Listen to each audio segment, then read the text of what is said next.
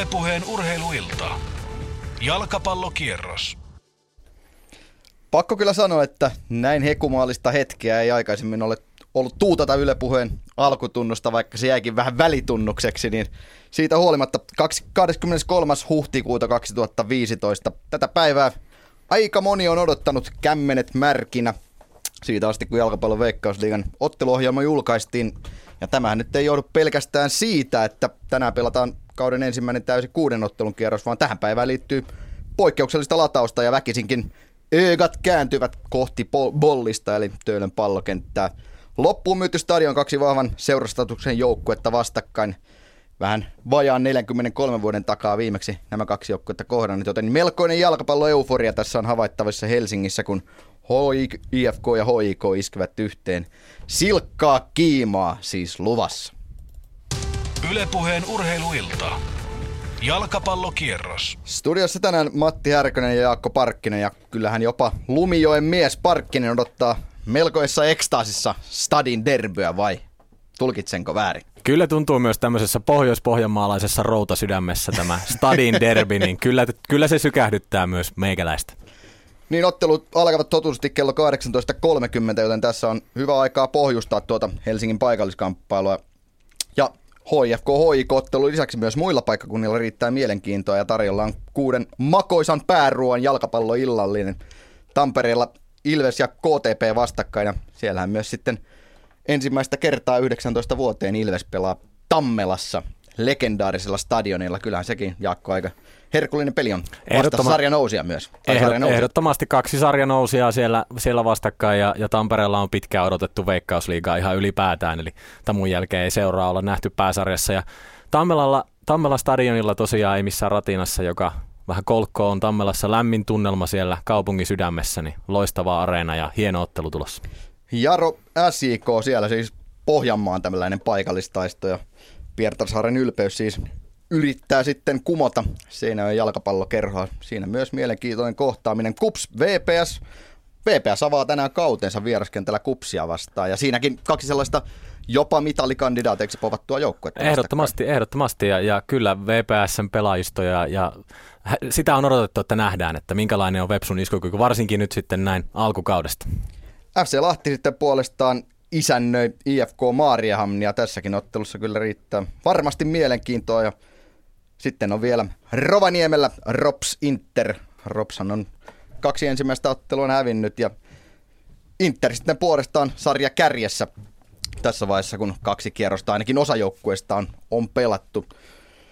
Mutta nyt voitaisiin lähteä jo kohti sinne bollista, eli Töölön jalkapallostadion, jota ottaa pikkuhiljaa yhteyttä sitten Jarmo Lehtisen sekä Erkka V. Lehtolaan.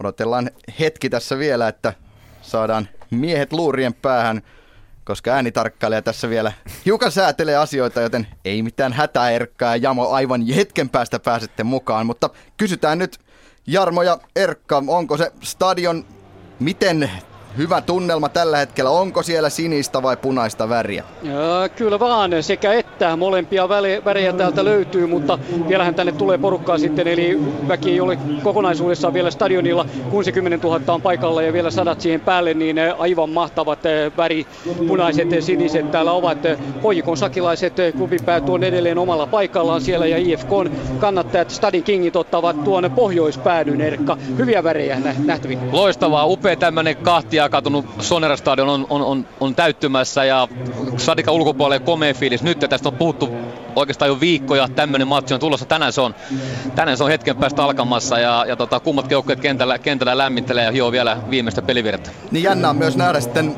onko päädyissä jonkinnäköisiä tifoja, niitä varmasti sitten meille kertoi tällaista katsomokoreografiaa tai jonkinnäköistä. Voisi kuvitella, että ainakin tällaiseen paikallispeliin oli sellaista keksitty. Se olisi makeata, jos olisi, mutta toistaiseksi ei ole vielä, vaan vähän I F K olla lippuja tuolla H J K-päädyssä ei juuri vielä mitään, no yksi lippu siellä liehuu, mutta uskon, että tuonne H J K:n puolellekin tulee vielä, klubilaisia tulee paljon lisää kannattajia, ja sieltä se sitten lähtee vyörymään tämä. Todellakin hyvät, niin kuin te sanoitte, hyvät tunnelmat tällä hetkellä täällä. neljäkymmentäkolme vuotta odotettu, vuonna tuhatyhdeksänsataaseitsemänkymmentäkaksi edellisen kerran I F K ja H J K vastakkain, ja tässä vieressä istuu mies, joka on muuten pelannut molemmissa joukkueissa.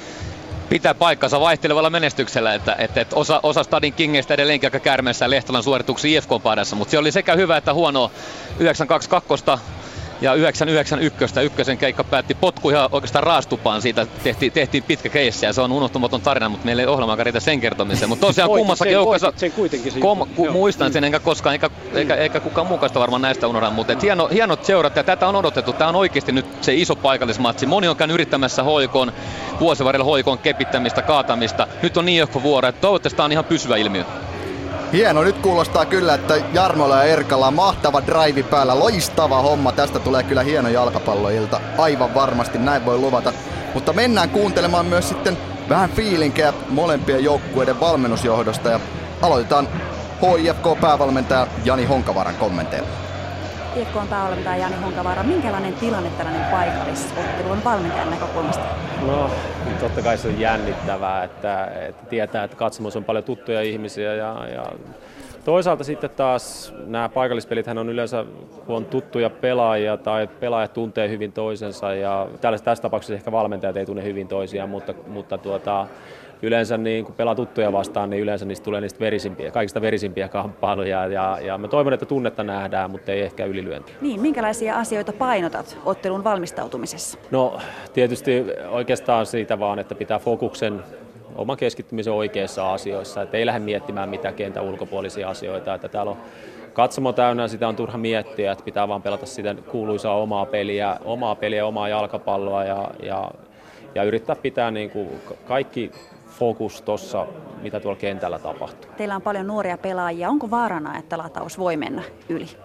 Aina se on vaarana ja, ja, ja futis on oikeasti sikäli hieno peli, että, että sattumalle on sijaa ja, ja, tota, ja hoikoakaan ei ihan niin hyvä ole vielä, että, että, että sat, he eivät jättäisi, tai sitä ei jäisi sattumalle sijaa. Että aina voi mitä tahansa tapahtua ja, ja kyllähän sitä pystyy hyvin aistimaan yleensä, mitä ne pelaajat ajattelee, mutta mä en usko, että lataus menee yli, että mua ei haittaa se, että enemmän jos lataus menee ali, niin se olisi, siitä mä olisin huolissani. Minkälaista ottelua odotat? Fyysistä peliä, jossa mä, mä toivon, että molemmat joukkueet ja, ja erityisesti me niin uskalletaan pelata omilla vahvuuksilla. Siitä tulee hyvä jalkapallopeli ja varmaan ei puutu tosiaan semmoisia fyysisiä kontakteja siinä pelissä ja, ja, ja varmasti siellä jotain sattuu ja tapahtuu ja, ja toivonkin niin, että, että, tota, että tätä peliä muisteltaisiin vielä vähän niin kuin vuosienkin päästä. Ja joka tapauksessa niin aika tunteikas peli. Mitkä ovat ne I F K:n mahdollisuudet tässä ottelussa? No tämähän on tietysti David Goliat-asetelma, että tota, periaatteessahan meillä ei pitäisi olla mitään mahdollisuuksia, mutta peli alkaa aina nollasta nollasta ja, ja sikäli H J K on ehdottomasti niin kuin hyvä joukkue ja vaikka, ja vaikka H J K:lla olisi paras päivä, niin, niin silti heidän pitäisi voittaa. Et sinänsä meillä ei ole mitään hävittävää, että meillä on ainoastaan voitettavaa tässä pelissä, niin sikäli ihan luottavaisin mieli. No minkälaista taktiikkaa olet suunnitellut? Se on vähän ammattisalaisuus, mutta kyllä me niin kuin H J K:n peliä ollaan totta kai vähän tutkittu. Ja, no H J K on vahva pallollinen joukkue ja, ja kyllähän me saadaan, jos me annetaan H J K:n pelata täysin sitä omaa peliä, niin kyllähän me saadaan juosta perässä, perässä koko puolitoista tuntia. Että, et kyllä meidän pitää... Pitää myös itse pystyä ottamaan pallohallinta ja, ja ennen kaikkea tehokas pallohallinta. H J K on kuitenkin aika hyvin puolustava joukkue, se nähtiin jo viime kaudella ja tälläkin kaudella, mutta tota, oman, pallohallinnan, oman tehokkaan pallohallinnan kautta niin meillä on mahdollisuus. Yle Puheen urheiluilta. Jalkapallokierros. Näin siis Helsingin I F K:n päävalmentaja Jani Honkavaara, jota haastatteli Sinikka Rajamäki. Otetaan Erkka sinne, sinne Stadikalle. I F K on nyt tosiaan yhden matsin pelannut liigaa tuossa I F K Mariehamnia vastaan. Öö, mitä se kertoi sulla ja mitkä ne I F K:n aseet sun mielestä voisi tässä olla mahdollisia yllätyksiä jopa H J K:ta vastaan? Mariehamnessa I F K oli erittäin suurissa vaikeuksissa ensimmäisen puolen läpi ekan puoliaan, joutui puolustaa syvällä, ei saanut oma peli käynyt oikeastaan ollenkaan. Pikkusen tottu liigan tavoille toiseen puolen mennessä ja sai, sai pisteen, en tiedä kuinka ansaittu, mutta Traapi arvokkaan pisteen ekasta maatsista hankalassa paikassa, siitä hatunnosto heille. Mä uskon, että tänään, tänään tuossa Honsuun, jos puheita tulkitsen, niin I F K on tehtävä on päästä tämän H J K tähtisekermän ihon alle ja se tarkoittaa kovia taklauksia, semmoista, joka syyttää Stadin kingit ja tämän koko Stadikan niin kuin liekkeihin. Heidän pitää olla se ilkeämpi ja röyhkeämpi jengi, koska, koska niin kuin Hons totesi, jos Hoikolle antaa avaimet heidän toteuttaa omaa pelaamista, niin käy huonosti. Öö, toinen juttu on se, että kuinka hyvin I F K tänään pystyy hallitsemaan palloa. Että onko, on, tuleeko hetket, hetkiäkään, että I F K pystyisi viemään peliä. Se, se vaikuttaa niin kuin ennalta, ennakkoon aika hankalata astelmalta. Jos mä nyt ra- raasti sanon, niin I F K on avauskokopanosta yksi, korkeitaan kaksi pelaajaa voisi mahtua H J K koko rosteriin. Eli se on, se on raju, raju kärjistys, mutta, mutta tämä on suurin piirtein joukkueiden välinen ero. Ja, ja tässä vaiheessa, kun Honsu puhuu Davidista, niin se pitää paikkansa. Mutta David taisi jollain tavalla yllättää silloin kauan kauan sitten. No, se on juuri näin. Ja se oli muuten hyvä, kun Erkka sanoi, että odotat, että tulee kovia taklauksia mahdollisesti, koska Mika Lehkosuolla oli myös tähän jonkinnäköinen näkemys. Kuunnellaan seuraavaksi siis H J K-päävalmentaja Mika Lehkosuon mietteitä ennen ottaa. Päävalmentaja Mika Lehkosuo, derby ihan tuossa kulman takana. Minkälaista ottelua odotat I F K:ta vastaan? Joo, kyllä siellä ensinnäkin pitää todeta, että varmaan katsomossa ja, ja, ja niin kentän ulkopuolella voi olla ne kaikista kuumimmat niin taistelut. Ja to, toivottavasti ne ei niin mitenkään ryöpsähdä yli, ettei että kaikki, kaikki myös nauttisivat pelistä ja pystyisivät nauttimaan pelistä. Kentällä taas on varmaan myöskin kuumat tunnelmat, että jos ei joku saa punaista, niin ehkä vähän ihmetyttää niin kuin etukäteen, että tuota, kyllä sellaista ylilyönteihän siellä voi tulla ja, ja, ja tietysti mun tehtävä on yrittää rauhoittaa oman joukkueen, että me keskitytään niin kuin jalkapallon pelaamiseen eikä, eikä muuhun ja, ja tota, että sellaisia tunteen purkatuksia voi tulla ja kaikkea pitää, pitää pystyä reagoimaan, mitä, mitä sitten tapahtuu. Itse pelissä niin, niin on hyvin suoraviivoinen, mitä me tehdään, niin aina oli I F K tai kuka tahansa vastassa. Me analysoidaan vastustajia ja, ja sen mukaan tehdään pieniä, ja, ja otetaan tietysti oma pelitapa huomioon ja sitten tehdään pelisuunnitelma ja, ja mennään sitä noudattamaan sinne, sinne joukkueena. Ei, ei siinä, se on aika suoraviivaista touhua ja, ja tota, tässä on vaan kaksi harjoitusta käytännössä pelien välissä, et eipä tässä niinku paljon ehdi tehdä ja, ja odottaakaan tuota, tuota derbyä. Mitkä asiat I F K:n hyökkäyksessä on sellaisia, mitä teidän täytyy varoa? Kyllä, kyllä he ovat erittäin suoraviivaisia ja juoksuvoimaisia. Semmoisia pieniä nopeita pelaajia hyökkäyspäässä, jotka, jotka haluavat murtautua juosta meidän puolustuslinjan taakse nopeissa hyökkäyksissä, vastahyökkäyksissä ja niihin meidän pitää olla valmiina. Toki he pystyvät tekemään tuhaa mitä vaan, mutta tuossa varmasti heidän vahvuuksia ja meidän pitää pitää, kun me hyökätään, niin hyvä tasapaino ja eliminoida sitä kautta heidän vastahyökkäyksensä. H J K on selkeä ykkössuosikki tietenkin tässä ottelussa. Uskotko, että I F K:lla on kuitenkin mahdollisuus yllättää teidät? Totta kai, että pitää suhtautua aina nöyrästi kaikkia vastustajia. Tuossa just tahkottiin P K kanssa, joka pelaa Divarissa, niin sata kaksikymmentä minuuttia ja sa- samoin teki I F K sata kaksikymmentä minuuttia Kokkolassa. Divarijoukot vasta. Kyllä, kyllä kannattaa aina suhtautua sopiva, sopivalla nöyryydellä vastustajaa. Ei, jalkapallopeli ei ole koskaan helppoa. Että se on selvä asia. Et, et, et kaikki, kaikki muut luulot on, on aina aika turmiollisia. H J K on selkeä Suomen ykkösseura ja tietenkin suurin suosikki myös Veikkausliigassa. Niin minkälaisen uuden ulottuvuuden tämä tuo, että nyt on ihan kotikaupungista vastustaja samassa liigassa? Joo, kyllä mä uskon, että tänne pääkaupunkiseutuun mahtuu joku päivä vielä se kolmaskin joukkue, että, että, että, mutta tästä on hyvä aloittaa. I F K:llä ja H J K:lla on historia, historiassa upeita taisteluita ja, ja olivat niin kuin kaksi parasta seuraa jos, jossain vaiheessa Suomessa. Ja siellä on upea historia ja, ja toivottavasti niin kuin lähihistoriakin on heidän kahden joukkueen osalla samanlainen värikäs ja, ja, ja ki, aika kilpailuhenkinen ja se tuo väriä varmasti koko Suomen kartalle. Että, tota, ei pelkästään helsinkiläiset, mutta mä luulen, että muutkin, muutkin on fiiliksissä. Tällaisia tapahtumia tulee Suomeen. Yle Puheen urheiluilta. Jalkapallokierros. Näin siis harvinaisen suorapuheinen H J K:n päävalmentaja Mika Lehkosuo. Otetaan Erkko kiinni tuohon, että nähdäänkö sun mielestä tänään punainen kortti jopa, eli läikkyykö tunteet siellä kentällä? Joo, mä kertaan toistava itteni. I F K:n tehtävä on päästä tämän tähtisikämerän ihon alle, koska, koska mitä isompi tähti, se vähemmän he haluaa, että joku koputtaa jalkaan, joku tulee sukille, joku ikään kuin ajaa, ajaa yli. Ja, ja I F K:n tehtävä, mä uskon, että on pikkasen kehotettu, pää, niin kuin yrittää vähän provosoida H J K:n pelaajia. Ja totta kai Mika Lehkosuo tietää tämän tilanteen, hän yrittää omiaan rauhoittaa. Muistuttaa siitä kärsivällisyydestä, maltista, ei minkäännäköisiä kostoja, ylilyöntejä, mutta liikaa ei voi toista poskea kääntää. Et se on, se on niinku iso oppi, että jos menee vaan varvastelemaan, väistelemään, pitämään koko ajan kierrokset alhaalla, niin se on myös klubin kannalta riski.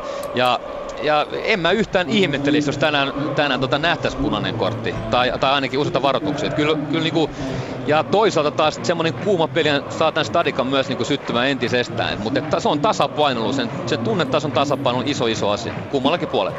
Ja H J K sitten pyrkii olemaan koko joukkueena se yksi iso tähti, tähti rinnat siis, joten mennään seuraavaksi kuuntelemaan yhtä pelaajaa, jolla on rutiinia vähän H J K-liigajoukkueesta. Siirtyy täksi kaudeksi sitten Helsingin I F K:hon eli Fredrik Lassas.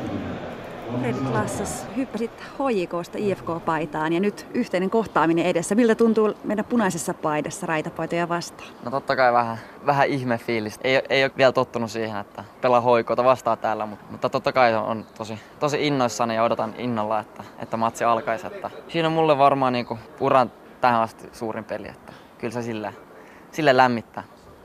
Miten aiot näitä tunneskaaloja käsitellä? Totta kai si, si, siinä on aina se riski, että menee yli, mutta mä, mä oon niinku etukäteen miettinyt sille, että, että, että aino, ainoa asia, mitä mä haluan tehdä, on niinku nauttia, nauttia hetkestä ja tunnelmasta ja, ja tilaisuudesta. Ja mä luulen, että sen kautta, sen kautta mä pelaan myös parhaamman pelin, ja että, että jos mä pystyn nauttimaan nauttia siitä, mitä, mitä peli tuo, niin sit menee hyvin. Miten uskot yleisön reagoivan? Jos nyt vähän noit, noit medioit voi, tota, voi, voi uskoa, niin kyllähän siinä tulee olla aika, aika vihamielistä meininkiä myös, myös yleisössä, mutta et, et sehän on ehkä vähän sellainen, mikä meillä puuttuu Suomessa, sellainen niin oikea, oikea fani, fanikulttuuri. Et mä luulen, että sinänsä myös niin ainutlaatuinen peli tulossa, että et molemmilla joukkoilla tosiaan niin kuin paljon faneja paikalla. Että se on vaikea etukäteen kyllä yhtään arvioida, mutta kyllä se siitä siistiä tulee.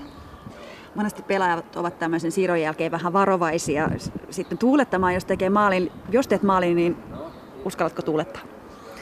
No mä oon totta kai miettinyt se, että, että, että totta kai siinä pelissä on hirveät tunteisiin pelissä, että, että kyllä se maalinteko on aina sellainen, mikä, mikä sytyttää itsensä, mutta että samalla niin, niin H J K on ollut mulle tosi, tosi hieno seura ja, ja H J K:ssa on tosi paljon ihmisiä, ketä mä kunnioitan niin paljon ja, ja kenellä mä oon niin paljon Ki- kiitoksen niin kuin velkaa, että, että en mä usko, että mä, mä pystyn siihen, että, että, että se on kumminkin, kumminkin seura aina ollut hyvä mulle, mä haluan olla hyvä takaisin. No, minkälaista lopputulosta odotat? Kyllä mä voitetaan. Pak, pak, pakkaan sitä on niin lähteä voittaa, että muuten, muuten siitä ei tule mitään. Että veikkaat H J K tekee maali, mutta me tehdään kaksi, eli kaksi yksi. Yle Puheen urheiluilta. Jalkapallokierros. Näin siis I F K:n nuori Fredrik Lassas Sinikka Rajamäen haastattelussa. Siinä keskikentän keskustassa Lassas uurastaa. Erkka, se ei ole varmaan tänään se mukavin paikka nuorelle pojalle välttämättä. Siellä saattaa välillä vähän sattua. Kuuleeko? Ja, ja pienikokoinen pelaa, mutta hän antaa takaisin, hän taklaa varmasti tänään. Hänen paras kaverinsa Ober Manalo istuu penkillä vastajoukkueessa, ettei tarvitse sitäkään miettiä, että käy kaverille pahasti. Schüller muussi siinä keskellä vastassa ja tota, pelaa, pelaa Halmeen rinnalla keskellä. Tekee paljon töitä, mutta niin kuin sanon, ei ole pienestä koosta huomattavasti, on aika rohkea ja kova pelaaja. Tota, maalinteko pikkasen mietin tuulettaa, kun hän ei kuitenkaan mikään niin kuin H J K:n leijonasti klubin pelaaja. Hän on aikamoinen kiertolainen, Porvoon Futurassa aloittanut, meni Honkaan, tuli H J K, nyt I F K:ssa. Että tämä seurauskallus mua pikkasen särähti korvaan, mutta totta kai tyylikästä yrittää pitää välit kunnossa. Yle Puheen urheiluilta. Jalkapallokierros. Kiitokset tässä vaiheessa Jarmo Lehtiselle ja Erkka V. Lehtolalle sinne Töölön jalkapallostadionille. Sinne palataan, kun kierros on valmiina alkamaan, mutta tänään pelataan siis Helsingin paikallispelin lisäksi myös viisi muutakin ottelua, joten luet, ruvetaan tässä vaiheessa käymään läpi myös näitä muita paikkakuntia ja aloitetaan Tampereelta. Ilves, K T P ja Petri Aholaita. Ilves palaa Tammelaan, ensimmäinen kotipeli, joten onhan sekin melkoisten fanfaarien arvoinen juttu. Kyllä, kyllä. Näin tietysti voisi sanoa. Ilveksenhän piti aloittaa tuo liiga jo puolitoista viikkoa sitten ottelulla Kupsia vastaan, mutta se peruttiin, taikka siirrettiin tuonne syksylle, koska tämä Tammelan kenttä ei vielä ihan ollut siinä kunnossa, että siinä olisi pystynyt pelaamaan. Ei se nyt tänäänkään mikään ihan priimakuntoinen ole, mutta ihan vihreitä löytyy runsaasti ja varmaan ihan hyvä, hyvä ottelu saadaan täällä aikaiseksi. Vastakkain siis sarjanousijat Ilves ja K T P, ja voisi kuvitella, että tie, tiukka taisteluottelu on tulossa. Molemmat janoo kauden ensimmäistä voittoonsa. Ilveshän pelaa vasta toisen pelin. Se hävisi viime viikonloppuna Turussa Interille yksi kolme. Kotkalle on kolmas peli. Se aloitti Lahdessa yksi yksi tasapelillä ja viime viikonloppuna hävisi kotipelin Kupsille nolla yksi. Joukkueet kohtasivat viime kaudella ykkösessä kolme kertaa. Tasaisia pelejä täällä Tammelassa ensin kolme kolme, sitten Kotkassa Kotka voitti yksi nolla ja syyskuussa Ilves voitti täällä Tammelassa kaksi nolla. Kokoonpanoihin on tullut pientä viilausta molemmilla. Itse asiassa yksi pelaaja vaihtunut molemmilla edelliseen, edelliseen otteluun nähden. Mika Lahtinen jää sivuun Ilveksen kokoonpanosta, hänet korvaa Ibrahim Köse ja Kotkan äh, Joshua Mulveini jää sivuun, hänet korvaa puolustukseen Juuso Salonen. Eli tämmöisistä lähtökohdista täällä Tammelassa. Äh, aika kolee, kolee tuuli täällä on, kolee ilman, mutta kyllä katsomo täyttyy hienosti. Yle Puheen urheiluilta. Jalkapallokierros. Kiitokset Petri Aholaidalle Tampereelle ja jatketaan ennakoiden läpikäymistä. Seuraavaksi mennään sitten Pietarsaareen, jossa Pietarsaaren ylpeys Jaro kohtaa S J K:n ja siellä meillä on Petri Kuikka paikan päällä. Hyvää iltaa Petrillekin. No hyvää iltaa vaan kaikille sinne studioon ja kierrokselle ja ennen kaikkea kuuntelijoille. Pietarsaaressa kuusi astetta lämmintä. Aamulla satoi melkoisesti lunta ja räntää, mutta kyllä tuo keskuskenttä, missä nyt pelataan kauden ensimmäinen ottelu, ensimmäinen peli varakentällä länsikentällä puolitoista viikkoa sitten, niin kenttä on koko lailla yllättävän hyvässä ja vihreässä kunnossa kokoonpanoista sen verran, että Jarolla tänään pari mielenkiintoista uutta kasvua, eli Norsunluurannikon mies Didier Boris Kadyrov on kokoonpanossa mukana, hänellä kokemusta viime vuosina muun muassa Armeniasta ja Kazakstanista. Ja sitten Rovaniemen Pallosuorassa aikoinaan hyvää tulosta tehnyt syökkääjä pelaaja tai kymppipakan pelaaja Jose Manuel Rivera nähdään tänään ensimmäisen kerran ää, kokoonpanossa. Kokoonpanossa muuta mitään ihmeellistä ei ole. Jani Virtanen pudonnut penkille ää, ja sitten S J K:n osalta aika lailla odotettu kokoonpano. Ehkäpä suurin yllätys tai ei välttämättä edes yllätys on se, että Toni Lehtinen on nyt sitten ensimmäistä kertaa tällä kaudella kokoonpanossa. Pohjanmaan ensimmäinen derby tälle kaudelle. Ja mielenkiintoiset lähtökohdat Liigacupissa. S J K oli selvästi Jaroa edellä, mutta saa nähdä, miten tänään Pietarsaaressa käy. Yle Puheen urheiluilta. Jalkapallokierros. Kiitokset Petri Kuikalle. Niin mielenkiintoista nähdä, että saako Toni Lehtinen tänään maalihana Taukikon ensimmäistä kertaa avauskokoonpanossa. Mitä veikkaat, Jaakko? Kyllähän se vanha kettu saattaa siellä vähän verkkaa venyttää. Veikataan ainakin näin. Lähdetään siitä, että Lehtinen tänään laittaa verkot tötterölle. Jatketaan eteenpäin ja Kuopion Vaasan Palloseura avaa siis kautensa tänään vierasottelulla Kuop- Kupsia vastaan, joten siinä pelissä on vastakkain kaksi aika mielenkiintoista nippua ja Kari Salmela tutusti Kuopiossa, oikein mukavaa iltaa myös Karille.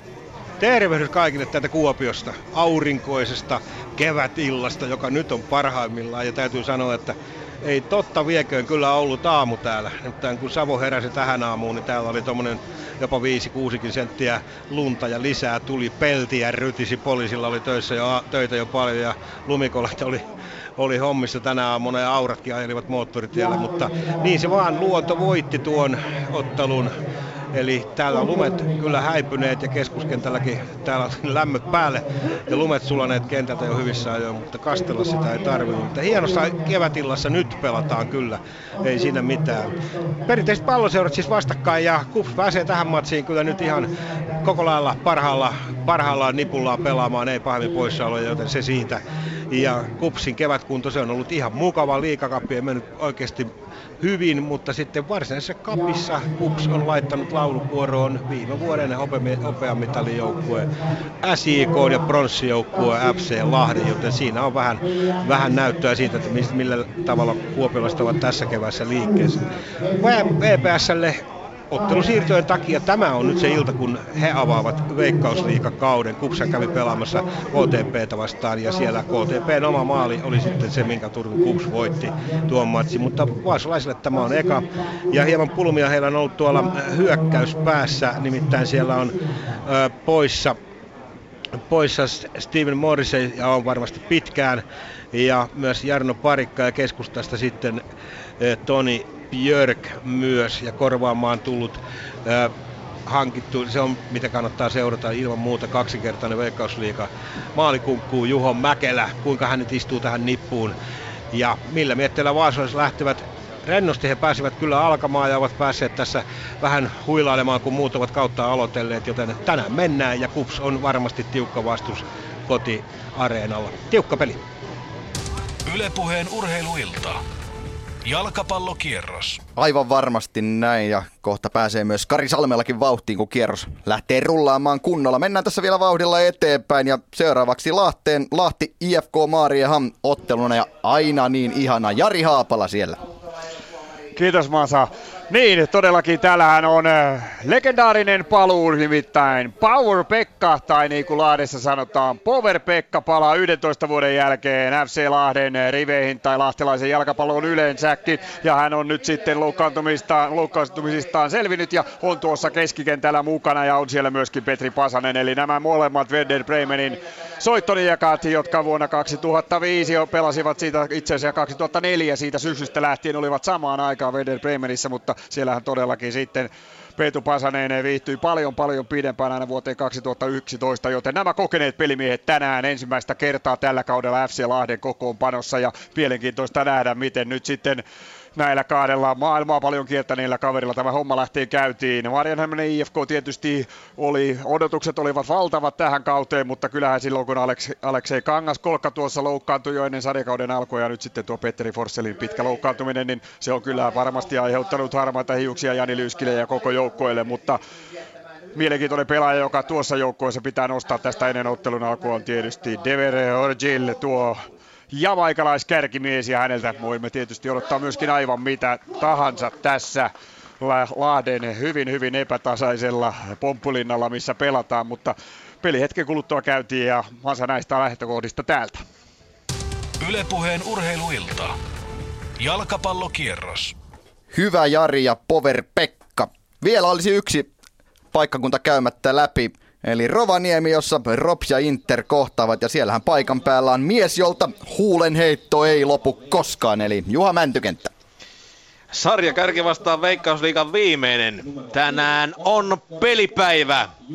Saa nähdä miten käy. Ropsin alkukausi oli sellainen, että ensimmäisessä pelissä kymmenen minuutin jälkeen Tomer Czecinski ykkösmaalivahti loukkaantui. Tilalle tullut herra Ville Iiskola. Hänellä on neljän pelin sopimus, jota ei tämän päivän tietojen mukaan jatketa. Ja tiukka etsintä uudella maalivahdilla.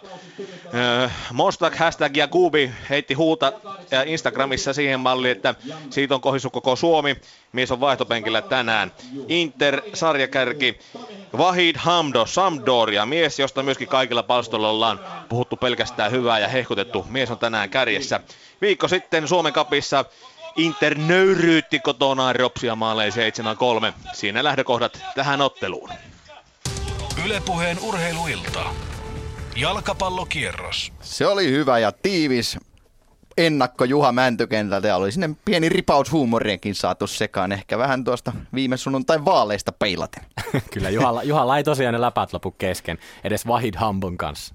Mutta tänään siis ensimmäinen kuuden ottelun kierros Veikkausliigassa ja tämän päivän otteluina siis H I F K, H J K, siellä paikan päällä Jarmo Lehtinen sekä Erkka V. Lehtola, tamperalaisten Ilves, F C K T P, Petri Aholaita, F F Jaro, S J K, Petri Kuikka, Kups, V P S, Kari Salmela, F C Lahti, I F K Maariahan, Jari Haapala ja Rops Inter vielä viimeisenä. Siellä sitten paikan päällä Juha Mäntykenttä, mutta kyllä tässä kun kuvista katselee tätä Pasilan studiosta, niin aikamoista urheilujuhlan tuntua vaikuttaisi kyllä olevan nyt tällä hetkellä Töölön jalkapallostadionilla, vai mitä Jaakko Parkkinen? Vähän sellaisella kananlihalla on iho, iho vaikka ei tuolla Töölön stadionilla pääse paikan päällä tänään olemaankaan, mutta hienosti kuuluu laulut sieltä läpi ja komealta näytti nuo kannattajien banderollit tuolla kannattajapäädyssä. Näin voitaisiin lähteä vetämään kierrosta eteenpäin ja antaa rullan pyöriä ja siirretään vuoro Töölön jalkapallostadionille Jarmo Lehtiselle ja Erkka V. Lehtolalle. Näin, tulkaa tänne vaan kaverit sieltä studiosta katsomaan kunnon ottelua, mitä te siellä kykitte. Täällä se matsi alkaa hetken kuluttua ja Matias Gestranius on tämän päivän erotuomari. Vaihdetaan puolia vielä tuosta, missä verryteltiin. Molempien joukkueiden kuvat on otettu tuossa. Ryhmät ovat kokoontuneet nyt ympyrää ja päästään ryhmittymään sitten kentälle. I F K:lla Eriksson maalissa, Jurvainen, Sinisalo, Aho, Vesala puolustuksessa, keskikenttä Korhonen, Halme, Lassas, Terävä, Rahimi, Sihvola tulee kärkeen. H J K Örlund ottaa maalipaikan, puolustajat Sorsa, Moreen sekä Heikkilä, Vaah, sitten keskikenttä Luuke, Musi, Syller, Cheneli, Tanaka siihen kymppipaikalle ja kärkeen Mike Hafenaar. Ei kovia yllätyksiä Erkka tullut tälle päivälle. No ei oikeastaan ainuttakaan, ilmeisesti saattaa olla Pauli Kuusari, onko hänen tullut jotain, hän on kokonaan ulkona, ulkona tota, lapultakin, että, että I F K:n toppari tosiaan Sinisalo-Aho tänään. Mutta todella mahtava meininki. Meteli kuului tänne lasikopin taakse. Punainen pääty vastaan sinivalkoinen pääty. Hieno match. Joo, ja sinne tuli, tuonne I F K:n puolelle tuli se banderolli, tifosi, niin kuin te puhuitte sieltä studiosta, niin se oli sitten I F K:n vaakunalla varustettu kilpi ja siihen sitten vielä kaupungin tunnuksia ja tähteä siihen mukaan. Ja H J K:n puolelta sitten tuollainen, kun peli alkaa, tuollainen toteamus isolakana, jossa todettiin, että Stadin kundeilla ei ole mitään muuta tekemistä, oikeastaan vaihtoehtoa kuin jungata puolesta H J K:n. Ja nyt jungataan tätä ottelua, joka lähti näin liikkeelle. Skulataan peli loppuun asti ja tämä ottelu toivottavasti tänään tarjoaa kyllä paljon kokevista. Toivottavasti tuo I F K ei mene yli tässä. Siellä kaikki eivät ole tottuneet pelaamaan tällaisessa kymmenentuhannen hengen yleisön edessä. No oikeastaan aika harva. harva. Tämä on niin kuin monelle itse asiassa niin kuin varmaan elämän, elämän suurin peli. Et, et moni, pelaa, moni pelaa vasta ensimmäistä tai ensimmäisiä liigaotteluja, osa on tahkunut alasarjaa, osalla on tietysti paljonkin kokemusta, mutta täystupa Veikkausliigan ottelussa. Tämä on harvinaista herkku myös H J K:n pelalle, saatella Veikkausliigaa. Kyllä, mutta siellä sitä kokemusta tosiaan Kyllä. on, on mestaruuksia, on näitä Eurooppa-liigan hienoja otteluita, joten ehkä se antaa valmiimman tilanteen tähän, mutta katsotaan mihin suuntaan tämä menee. H J K pääsee aloittamaan hyökkäyksellä ja Sorsan kautta laidalta mennään tätä hyökkäystä. Hän pääsee sitten heittämään kapteenit Sebastian Sorsa ja I F K:lta tietysti Esa Terävä, joka ampui tuon joukkueen ensimmäisen liigamaalin Maarihaminassa tasoittain pelin siellä yhteen yhteen. H J K menettää pallon kuitenkin I F K:n puoliskolla ja sitten I F K työntää sen takaisin tuonne alueelle Morenille, mutta sieltä lähtee H J K:n uutta hyökkäystä hyvin eteenpäin. I F K:n on saatava pallo pikkuhiljaa myös, että se olisi tässä pelissä paremmin mukana. Pelattu siis ensimmäinen minuutti täyteen. I F K:n ollessa isäntänä ja H J K hieno vierailija tänään. I F K H J K kolmatta kerrosta mennään ja nyt Tampereen Ilves K T P. Tampereella pelattu reilut kolme minuuttia, mitään ihmeellisempää tietenkään vielä ei ole kerinyt tapahtumaan. nolla nolla se jatketaan. Kotka ehkä pikkusen aktiivisempi ollut tässä vaiheessa, se sai yhden kulmapotkun ja yhden vapaapotkunkin tuosta noin kolmekymmentä metristä, mutta, mutta ei mitään ihmeellisempiä tilanteita ole tullut. Yhden paitsionkin K T P onnistui rakentamaan, mutta ei sen kummempaa tässä vaiheessa. Nopeasti kokoonpanot. Kotkalla tosiaan Juuso Salonen tulee puolustukseen, Alodi, Van Kelderen, Aspekreen. Puolustuslinjana Pyhäranta maalissa, kaikki uusia miehiä muuten Kotkan kokoonpanossa tälle kaudelle. Keskikentälle Äijälä, McFall, Minkenen ja Oksanen, Kruparovits kymppipaikalla ja Samuli Kaivonurmi kärjessä. Ilveksen maalissa Mika Hilander, puolustuslinja Hynynen, Nieminen, Aho, Ojanperä. Keskikentällä Petresku, Kööse, joka tulee uutena miehenä äh, tuohon interiotteluun nähden, Jussi Kujala sekä Antti Mäkijärvi. Äh, Lauri Alamyllymäki kymppipaikalla ja Jonne Jelm yksin piikissä. Reilut neljä minuuttia menty täällä Tampereella Tammelan kentällä. nolla nolla se jatketaan täältä Pietarsaareen. Pietarsaaressa Pohjanmaan derby Jaro vastaan S J K pelattuna tällä hetkellä neljä ja puoli minuuttia. Tilanne on edelleenkin nolla nolla. Vähän tunnustelevaa on ollut. Jarolla yksi tuollainen, no ei nyt paikka, mutta kuitenkin yritysmaalia kohti. Sen kuitenkin Akselut torjui maalin edestä, pääsi puskemaan uusi mies meksikolainen Rivera, mutta sen verran heppoinen pusku oli, että pallo meni suoraan Akselon sylyyn. Hänelle helppo torjunta. Pelattuna kohta viisi minuuttia täyteen. Numerot Jaro S J K ottelussa edelleenkin nolla nolla eteenpäin Kuopioon. Kuopion palloseura, Vaasan palloseura. Samoilla numeroilla pelataan vielä Kuopiossa, viitisen minuuttia pelattu täälläkin. Ja kyllä vähältä piti, ettei täällä jo Kuopion kupsin maalilaulut soineet. Nimittäin Pennanen, Petteri Pennanen järjesteli kyllä sellaisen tilanteen tuonne V P S:n maalille, että siitä oli Miikka ilo päästä vastapallosta tuikkaamaan. Pallon verkkoon, hän joutui hieman huonossa asennossa tuohon laukaustilanteeseen ja pallo meni sitten oikealta puolelta tuollaisen pallon verran, pallon mitan parisenkymmentä senttiä ohi, kun Kups tulee taas tuonne alueelle ja Pennanen ei pääse laukaisemaan, Sirpilatse pallossa ja nyt on tullut jossain maali, me menemme sinne. Kyllä Helsingissä on tullut maali, joten Jarmo Lehtinen ja R K V Lehtola. H J K on ottanut johdon tässä ottelussa. Se tuli, kun peliä oli pelattu kolme ja puoli minuuttia. Luude teki töitä oikealta laidalta, pääsi keskittämään. Ja japanilais hollantilainen Mike Fafenaar puski pallon maaliin ohi I F K-maalivahdin Karl-Johan Erikssonin. Komea hieno maali ja näin H J K hyvän painostuksen jälkeen avaa tämän pelin täysosumalla. Tappava myrkky I F K. Tämä on just se pahin mahdollinen alku. Sano tälle suurelle H J K:lle näin paljon tilaa. Hoiko pyörittää nätisti pallo, Ifko prässähkä puolikentästä, pelataan pallo oikealle, Lod yksi vastaan yksi kirkkaasti, satanolla ohitus, loistava pallo takanurkkaan ja Hafenar puskee idiotti varmasti pallon pussia. Alku on ollut punaista, hermostunut, eikö niin Jarmo? Kyllä. Helppoja syöttöhasseja, pallo lähes kulkoo koko ajan Hoikolla ja jos tämä näin jatkuu, niin tästä voi tulla vielä aika rumakilta. Tästä voi tulla, tämä oli pahin mahdollinen alku tähtirinnoille I F K:n punaisille. Kotiin, kotonaan tässä ottelussa kymmenentuhatta paikalla ja H J K heti panee pallon maaliin, joten Hafenaar maalin tekijä hänelle täysosuma tässä ja tulee uudelleen. Katsotaan vielä tilannetta, mutta tämän I F K selvittää, joten H J K johtaa täällä yksi nolla.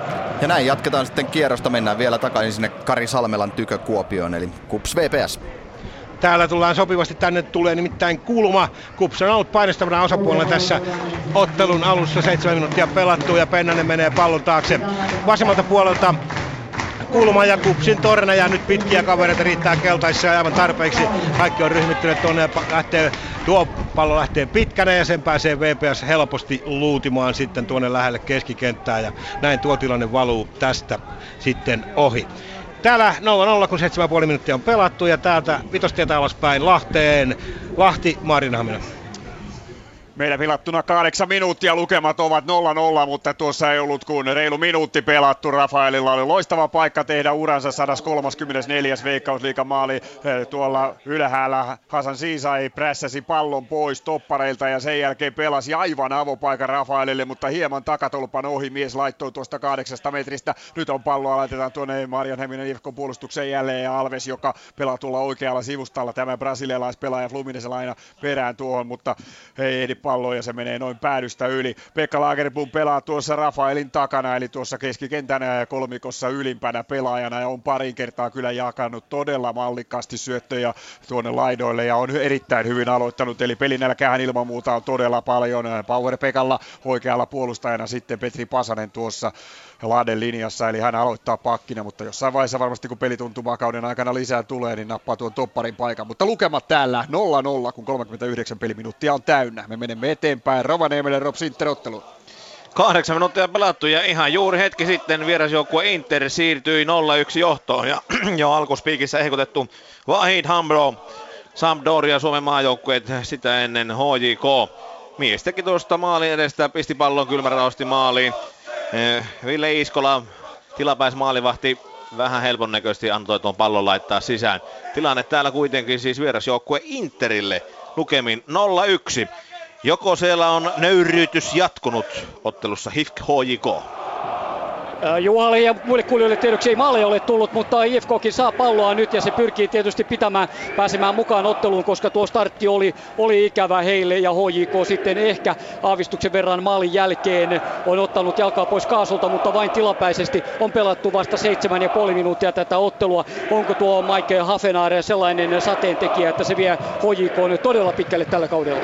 No ilman muuta on kovan tason maalintekijä, loistava tämmöinen kohdehyökkäjä, joka pitää palloa, ottaa, antaa omille pelaajille aikaa tulla mukaan hyökkäyksiin. Kovin nopea hän ei ole, hän on aivan erityyppinen kuin vaikka McCanchi viime kaudella, joka pystyy yksin karkaamaan linjan tai tekemään maaleja. Hän tarvii muilta hyvää palvelua, mutta ainakin tässä sarjassa sitä palvelua on tulossa. Että saattaa tehdä ison määrä maalimäärä tällä kaudella. Kyllä niin, maalikuninkuudesta taistelee ilman muuta ja se oli vahva osoitus. Tuli hienosti myös, niin kuin kerroit tuo maalin, että Luud vei siellä puolustajan, todella I F K:n puolustajan helposti ja pääsi ohi siitä ja sen jälkeen sitten pitkällä sata yhdeksänkymmentäneljä senttisellä miehellä oli helppo puskea se pallo sinne maaliin. Nyt I F K lähtee pelaamaan vasemmalta puolelta, yhtään laukaisupaikkaa, yhtään hyökkäyksessä, yhtään osumaa sillä ei vielä toistaiseksi ole kunnollista ollut ja tämänkin pallon H J K vie ja sen jälkeen pelaa mainiosti Luud ja Hafenaar pelaavat pallon vasempaan laitaan, josta lähdetään sitten katsomaan tuota. Tanaka olisi oikeassa laidassa vapaana ja sinne yritetäänkin pelata sitä palloa Atomille. Kun tuli tänne stadionille, niin molemmat japanilaiset tulivat tuota yhtä matkaa ja siinä oli kuin majakka ja perävaunu sata kuusikymmentäviisi senttinen Atom ja sata yhdeksänkymmentäneljä senttinen Hafenaar, eli hyvä mainio kaksikko ja jälleen Sorsalle hyvä tuohon aivan viivan päälle, yrittää pelata palloa ja pitää sen vielä kentällä,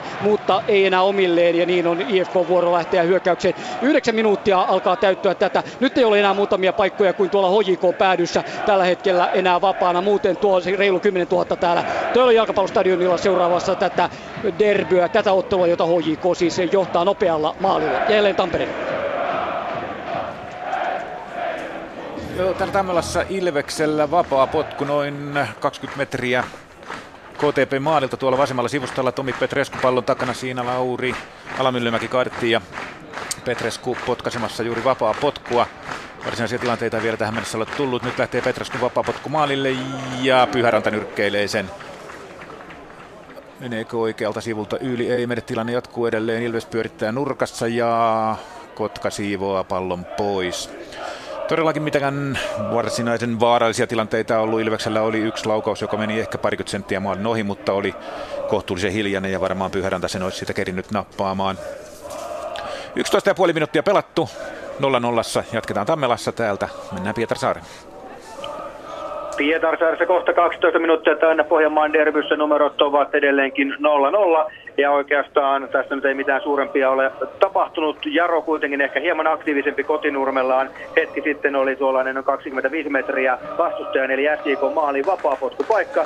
Sen tuore mies, eli meksikolainen Jose Manuel Rivera, laukoi terävästi, kova veto, mutta sen verran keskelle tuli, että maalivahti Aksalu S J K:n maalin sulla pystyi ottamaan helpon popin. Täällä kaksitoista pilkku viisi minuuttia kohta täynnä, eteenpäin Kuopio, siellä palloseurat vastakkain, eli K U P S ja V P S. kaksitoista pilkku viisi minuuttia on Kuopiossa pelattu ja nolla nolla tilanteessa täällä mennään.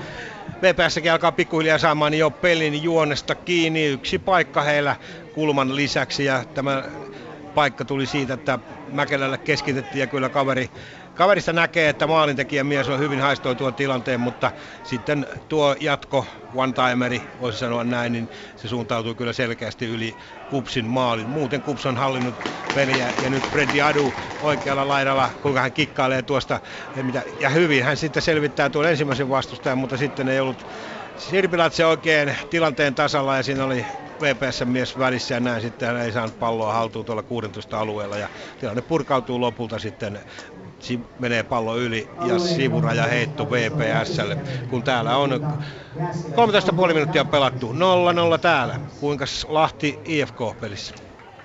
Maaletta mennään meilläkin pelattuna neljätoista minuuttia, mutta Dever Ortsil tulee kyllä tänään aiheuttamaan todella paljon ongelmia lahtelaispuolustukselle. Hän juoksee tuolta karkuun mennen tullen.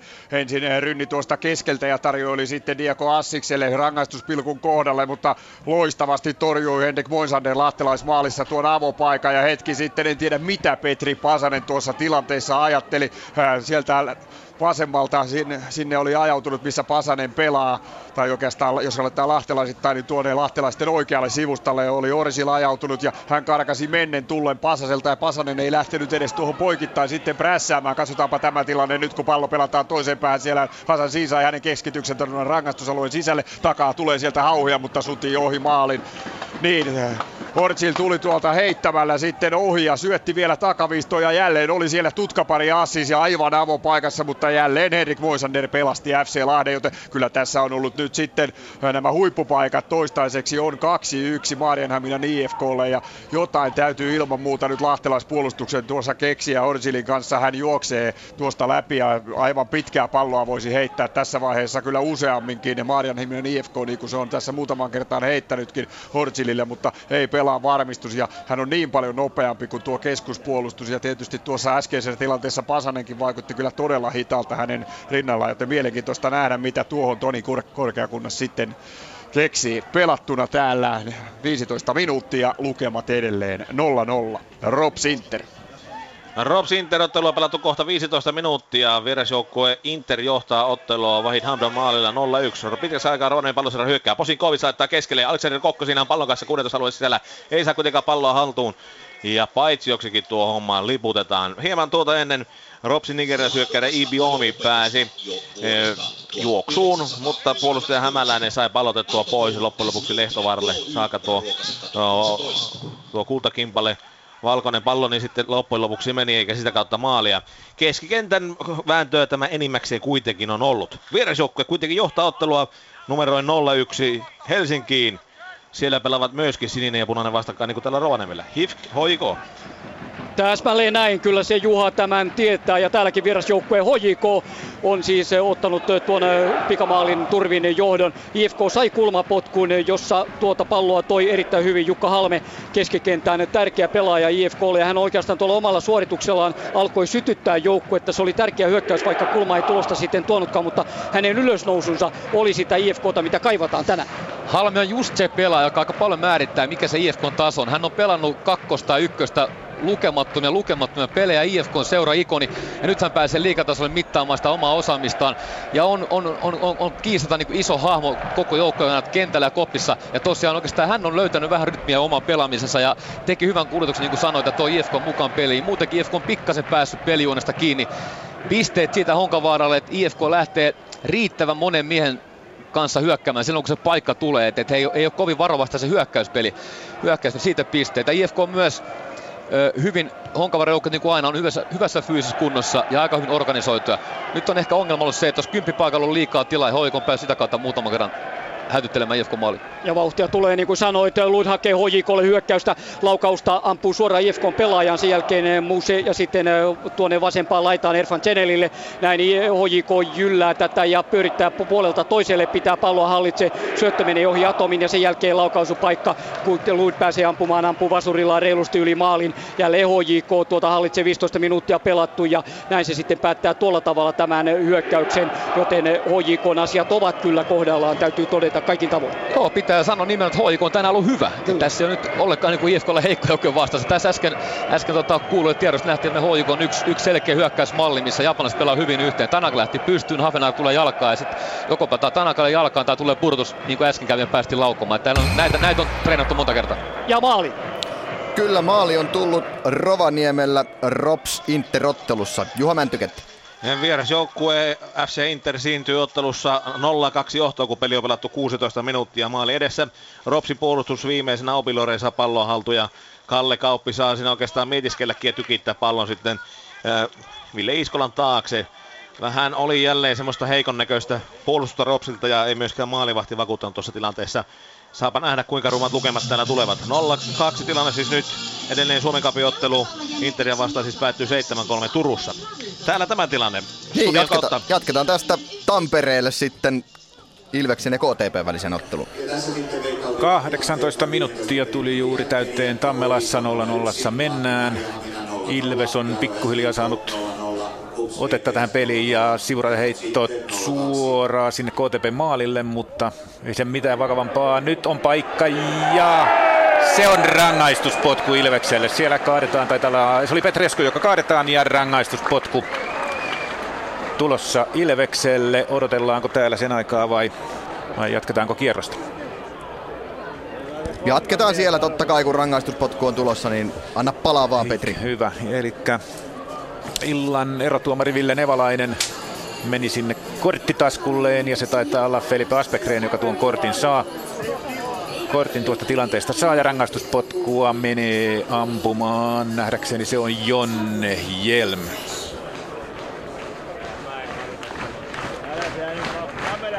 Ja rytmikkäästi yleisö taputtaa täällä. Hjelmä lähtee, ampuu vasemmallaan ja Pyhäranta torjuu ja se on kulmapotku tästä. Ei maalia, nolla nolla jatketaan, yhdeksäntoista kaksikymmentä pelattu Tammelassa. Täältä Pietarsaari. Pietarsaaressa kahdeksantoista pilkku viisi minuuttia täynnä ja pikkuhiljaa alkaa täällä Pohjanmaan derbyssä Jaron ja Sikon välillä tulla tilanteita. kuusitoista minuuttia oli pelattuna, kun Dennis Jaron hyökkääjä pääsi tuossa hyökkäysolon puolessa välissä hyvään katkoon. Oli ajaa siitä jopa läpi, mutta siinä vaiheessa äh, toppari Cedric Gogoa äh, katkaisi, mutta käytti kättä tilanteessa ja siitä tuli keltainen kortti ja hätäisimmät jo vaativat siitä jopa suoraan punaista, mutta ei kuitenkaan sellaista tullut. Eli siitä ei maalia ja hetki sitten oli S I K:n paras paikka, ottelun paras paikka. Antajit ensin vasemmalta röyhkäsi kuudentoista alueen sisään, veto etukulmaa kohti, Jesse Östjaron maalilla torjui, irtopallon pääsi Tuko, mutta sitten aivan loistava reaktio torjunta jaloilla Jesse Östiltä ja näin numerot ovat edelleenkin nolla nolla, siirrytään eteenpäin seuraavaan otteluun, joka on Kuopion Palloseura V P S. kaksikymmentä pilkku viisi minuuttia pelattu ja nolla nolla mennään täälläkin ja kyllä siinä jonkinnäköinen maalin teon paikan poikainen kupsillekin tuli, mutta Epposeksi jäi sitten loppulaskuun tuo laukaus ja nyt siellä Mäkelä on taistelemassa Rannankarin kanssa ja siitä Rannankari vetää pidemmän koreen purkaa ja sitten vetoista V P S-pelaajasta pallo yli sivurajan ja nyt siellä mietitään hetken, että kuka heittää. Miikka Elo ei heittänyt ja antaa pallo sitten suosiolla Rannankarille. Pikkasen tullut Eloa tähän peliin mukaan. Kups aloitti aika räväkästi, piti palloa paljon ja sitten V P S on saanut, voisiko sanoa dieseliä vai mitä konetta nyt sitten käyntiin, käytiin tässä, kun peli on tähän saakka edennyt ja nyt täällä Ei nyt mitään hurjaa vauhtista peliä pelata, mutta V P S:kin on jo päässyt tuonne kuopiolaisten maalin läheisyyteen. Ei tosin paikkoja ole tullut kuin se yksi Mäkelälle tässä vaiheessa vielä. Mennään täältä nolla nolla tilanteesta eteenpäin Lahteen. Lahti I F K. Tänne tulee sopivasti, kun kaksikymmentäkaksi peliminuuttia täytyy nolla nolla lukemissa ollaan. Ja kyllähän Toni Korkeakunnas reagoi tuohon Orgilin karkaamisiin sillä tavalla, että otti tuosta Rafaelin ja Hasan Siisain puhuttelun ja selitti heti neuvoja, että pressi alemmas, niin siinä tapahtui. Eli tiputettiin tuolta, mutta jälleen Orsil on tuolla nyt pallon kanssa. Siihen tulee Joenmäki ja ottaa sen hyvin tämän jälkeen, kun tuota pressiä vähän laskettiin, niin noita ongelmia ei ole tuolla puolustuksessa ollut. Ja itse asiassa Lahti on ollut tämän, nyt viime aikoina se joukko, joka on palloa enemmän pitänyt ja tuolla pystynyt enemmän peliä luomaan tässä Kisapuiston Pomppulinnassa. Niin se on sanottava nyt sitten Orsil, onko kadussa? Kyllä on, mutta onko se paitsio? Ei, ohi laukaus tulee, eikä se ole edes Orsil, vaan tällä kertaa se oli Brian Spann, amerikkalaispelaaja, joka oli siirtynyt tänne oikealle ja tulee tuolta oikealta läpi ja sinne katsoo kyllä koko Lahden puolustus tällä hetkellä tuota avustavaa, että eikö lippu nousut, eikö ollut paitsio, ei ollut, mutta ei Spannkään saanut tuosta rallattavasta kentästä sitten puhdasta laukausta ja sivuverkkoon tuo, mutta tällä tavalla aina silloin tällöin muistutetaan sitten I F K-toimista tuota F C Lahden puolustusta, että täällä on kyllä juo juoksuvoimaa ja sitä näyttää olevan myöskin muilla kuin Orgililla. nolla nolla lukemat kuitenkin Lahdessa tällä hetkellä. Ja sitten jälleen Juhan Pakelle Rovaniemellä. Rob Sinter. Äh, peli on nolla kaksi vierasjoukkue Interille, kun peli on pelattu kohta kaksikymmentäkolme minuuttia ja näyttäisi ihan siltä, että Rops tässä vaiheessa ottaisi vaihtoa. Simon Roihanakin pukee tullaan vaihtopenkillä paitaa päälle, eli pistetäänkö tässä hyökkäykseen heti voimaa. No jos nolla kaksi ollaan otettu pataan jo ensimmäisen vartin jälkeen, niin olisiko se se oikea vaihtoehto sitten, että tähän hommaan sitä kautta niin saataisiin vauhtia. Öö, Ropsin pelaaja on tuolla öö, maalilla, vierasjoukkueen Interin maalilla tällä hetkellä loukkaantuneena. Häntä hoivaillaan siinä. Mennään siis eteenpäin. Peliä Rovaniemellä pelattu kaksikymmentäkolme minuuttia. Inter johtaa nolla kaksi otteluun H J K. H J K. Teillä Jalkapallon stadionilla pari minuuttia vähemmän. H J K pelaa tätä ensimmäistä puoliaikaa, pelaa todella voimakkaaseen myötätuuleen. Se pitää huomata, koska tänään on tuollaisia myrskypuuskia ja se vaikuttaa peliin ilman muuta. I F K siis painaa nyt vastaiseen tämän. Se ei voittanut tuota teikkausta. Peli on edelleenkin H J K hyväksi yksi nolla, kun Siivola saa pallon, syöttää eteensä ja sen jälkeen kaatuu I F K-pelaaja. Siitä ei tule rangaistuspotkua. Kestranius on vääjäämätön. Hän ei anna rankkaria, vaikka I F K-pelaajat sitä vaativat suoraan oman fanilauman kotiyleisönsä edessä, vai tuleeko siitä sitten kuitenkin? Hän näytti niin kuin tuonne reunaan, mutta se taitaa olla rankkari joka tapauksessa. Kyllä, se merkki oli vähän epäselvä, mutta kyllä siitä tulee, siitä tulee rangaistuspotku todella I F K:lle. Joo, tää meni vähän, vähän multakin ohi, että mitä on ihmet oikein tapahtunut. Että rankkarin paikka mahdollisesti näytti alkuun, että hän ei anna siitä rankkarin, niin kuin itsekin tulkitset, joo. Mutta reagoi kun avustava, avustaa noin voimakkaasti, että vaikea, vaikea sanoa, mutta joka tapauksessa. Nyt nähdään, kuullaan. Onko Joni Korhonen ampumassa? Korhonen lähtee ampumaan tuota. Eli näin tuo hyökkäys Sihvolaan, hieno syöttö eteenpäin. Siihen otti rangaistusalueen sisällä. I F K:lla mahdollisuus tasoittaa tämä ottelu. Korhonen pallon takana rangaistuspotkuun ja Örlund maalilla keskittyy siinä ja sitten laitaan. Ja maali! I F K tasoittaa tämän ottelun yhteen yhteen. Pelattu kaksikymmentäkolme minuuttia ja Korhonen onnistuu ja siihen suoraan I F K kannattajien eteen koko joukkueen juhlimaan. Tuo sytyttää I F K, tuo peliin mukaan. Peli on yksi yksi. Joo, jos äsken H K tappava myrkky, niin tää on nyt sitä parasta lääkettä I F K:lle. Ei ole kovin montaa hyökkäystä ollut. Tää oli selvästi vaarallisin Halmen hyvästä sisään. Sitten niin kuin sanoit, Siivolla jatkaa mies nurin pallo pussi rankkarista. Ja mä olin tässä valmistunut kehumaan H J K:ta. H J K:ta H J K tekee monta asiaa, asiaa hyvin. Oli yksi upea vastahyökkäys, mikä oli päättyä maaliin. H J K liikuttaa palloa, tulee oikealta väkevämmin kuin vasemmalta. Veikkaan, että on tämmönen scoutattu juttu, että Jurvaisen puolelta on tultu enemmän kuin Tommi Vesalan puolelta, että koetaan täältä päästään ehkä helpommin. Öö, tää I F K on I F K-rohkeus, rohkeus, sitä täytyy nyt edelleen kehua, että sinne lähtee tosiaan riittävästi ukkoja hyökkäykseen, se on se ainoa tapa, miten klubia voi haavoittaa, ja tässä on yksi hyvä esimerkki, sen alueelle on päästävä, siihen pitää uskaltaa yrittää ratkaisuja, nyt se tuli rankkarin palkinnoksi ja siitä maali, ja niin kuin sanoit, tää jos minkä sytyttää I F K. Kyllä, Joni Korhosella ei ollut tuossa pienintäkään epäröintiä, hän pani sen pallon itsestään katsottuna vasempaan alanurkkaan, ja Daniel Örlund oli sillä tavalla voimaton tuohon rangaistuspotkuun, I F K syttyy tähän otteluun, koko kannattajajoukko, koko stadion tietysti, kun pelataan I F K:n kotiottelua näin yksi nolla tilanteessa. H J K:lla hyvä hyökkäys, se pyrkii vastaamaan heti, mutta tuhrii tuon ö, turhaa innostustaan palloa luudille ja sieltä yli saman tien, joten I F K pääsee nyt rauhoittamaan. Sen se varmaan tulee tekemään, kun se sai tuon tasoitusmaalin. Nyt pieni hetki heng- hengähdys ja peliin kuitenkin mukaan, ja tämä pitää pitää heidän kannaltaan. Joo, se on tärkeä kyky rytmittää peliä, ymmärtää pelin virtauksia. Nyt on ehkä just se hetki, koska ei H J K tuosta mitenkään säpsähtänyt ja mene mitenkään, mitenkään epämääräisen hermostuneeseen tilaan, vaan varmasti pystyy jatkamaan, niin kokenut ja hyvä on joukkue. Mutta I F K sai sen kaivattavan boostin ja tosiaan vielä vähän pidempiä pallonhallintajaksoja, vielä pikkasen tarkempaa puolustamista. Iso ongelma on tuossa kymppialueella ja linjan etupuolella, että Sinisalo, Sinisalo, Aho, topparipari ei oikein iskenyt siihen kiinni siihen kaveriin. Keskentä Halmen Lasse, se ei tukenut riittävästi ja prässii pallokin ollut pikkasen liian vähän. H J K päässyt liian helposti sille pahimmalle vaara-alueelle. Näin, Stadin derby yksi yksi tilanteessa, ja täältä katsotaan vielä tuo H J K-hyökkäys, tulisiko siitä vaan, mutta hän aikailee sen verran eikä pallo irtoa jalasta, joten klubi ei tuosta pääse lähentelemään I F K-maalia. Ja täältä mennään takaisin Tampereelle, josta Petri jo kertoi sen, että Ilves tuhri rankkari. Kyllä, Pyhäranta otti hienosti tuolta vasemmasta alakulmasta sen Jon Elmin aika löysän rankkarin kiinni, ja nolla nolla tosiaan jatketaan, kaksikymmentäseitsemän minuuttia tuli juuri täyteen, Ilveksellä oli tuossa vapaapotku keskialueelta omalta puolelta. Valeri Minkänen oli paitsiossa.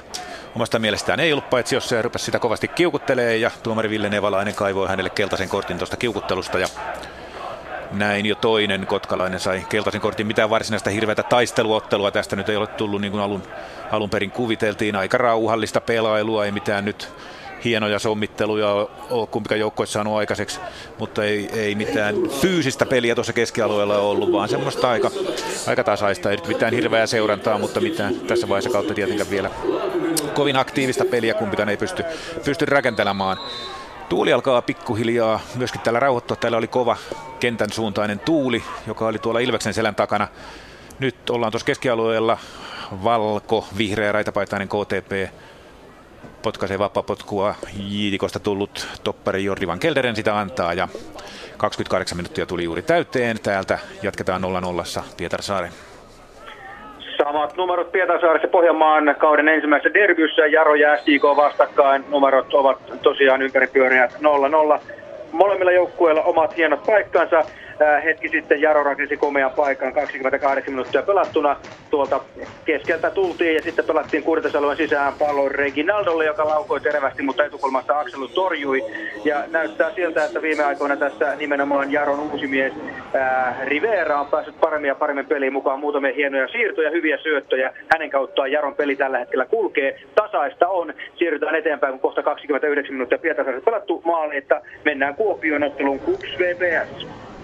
Jossa K U P S oli taas järjestää maalipaikkaa, mutta kyllä se sitten yrityksen asteelle jäi, ja toistaiseksi kyllä vaasalaistenkin paikat ovat jääneet yrityksen asteelle. Ku- tuonne kuudentoista boksin sisään ei ole kyllä ollut kummassakaan päässä hirveästi asiaa, ja jos sinne on päästy, niin tilanne on ollut sitten aika lailla löperösti hoidettu.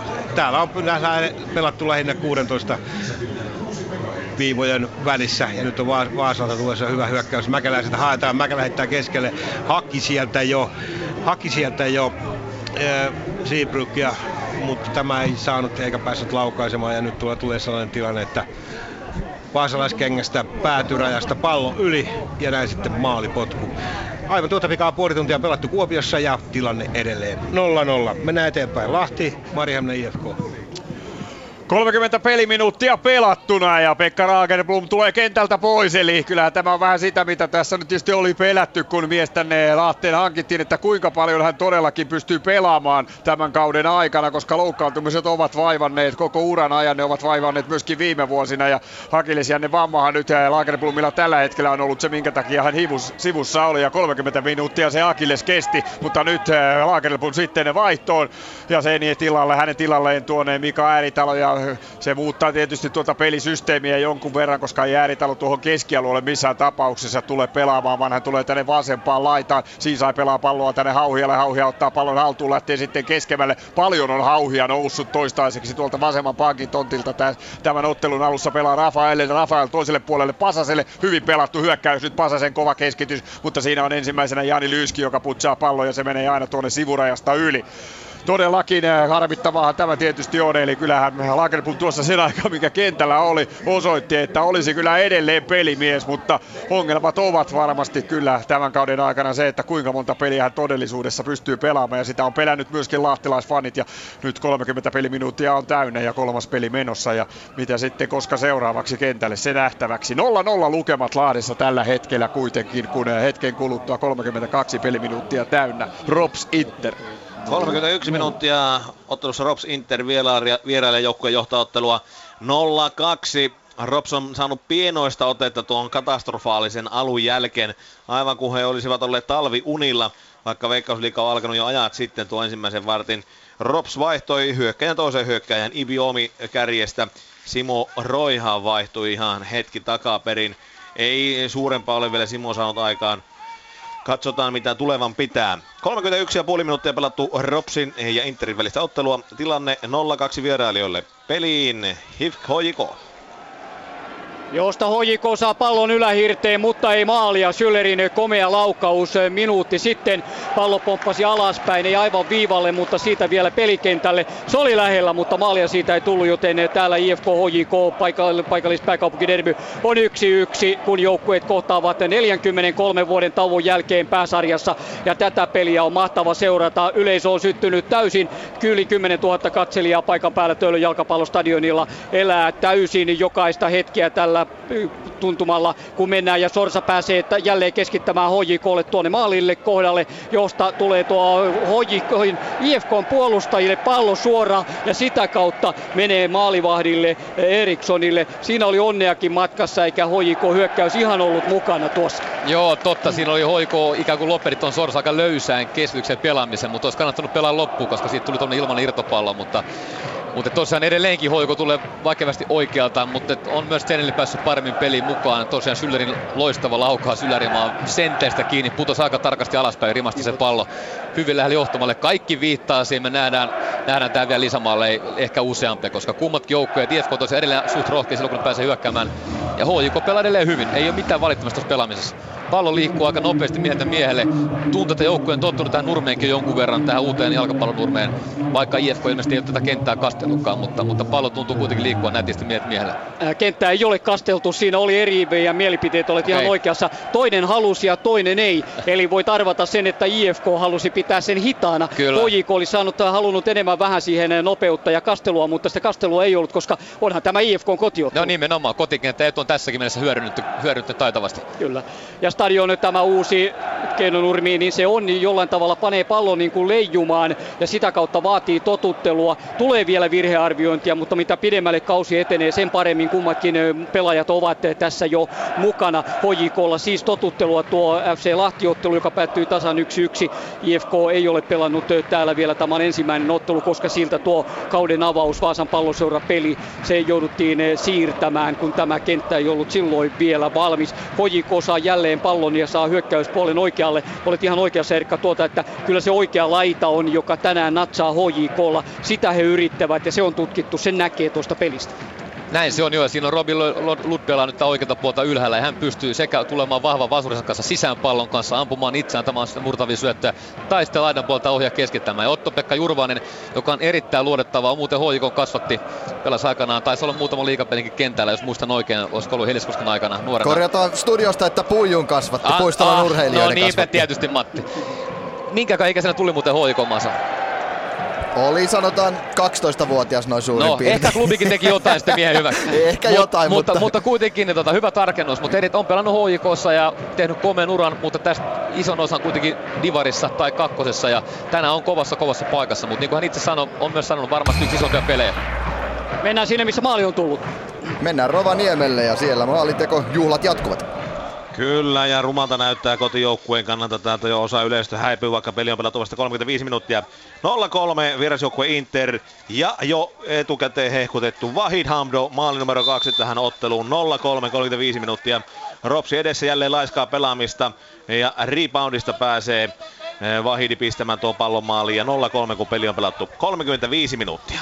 Kiitoksia Juhalle, jatketaan tästä Tampereelle sitten Ilveksen ja K T P väliseen otteluun.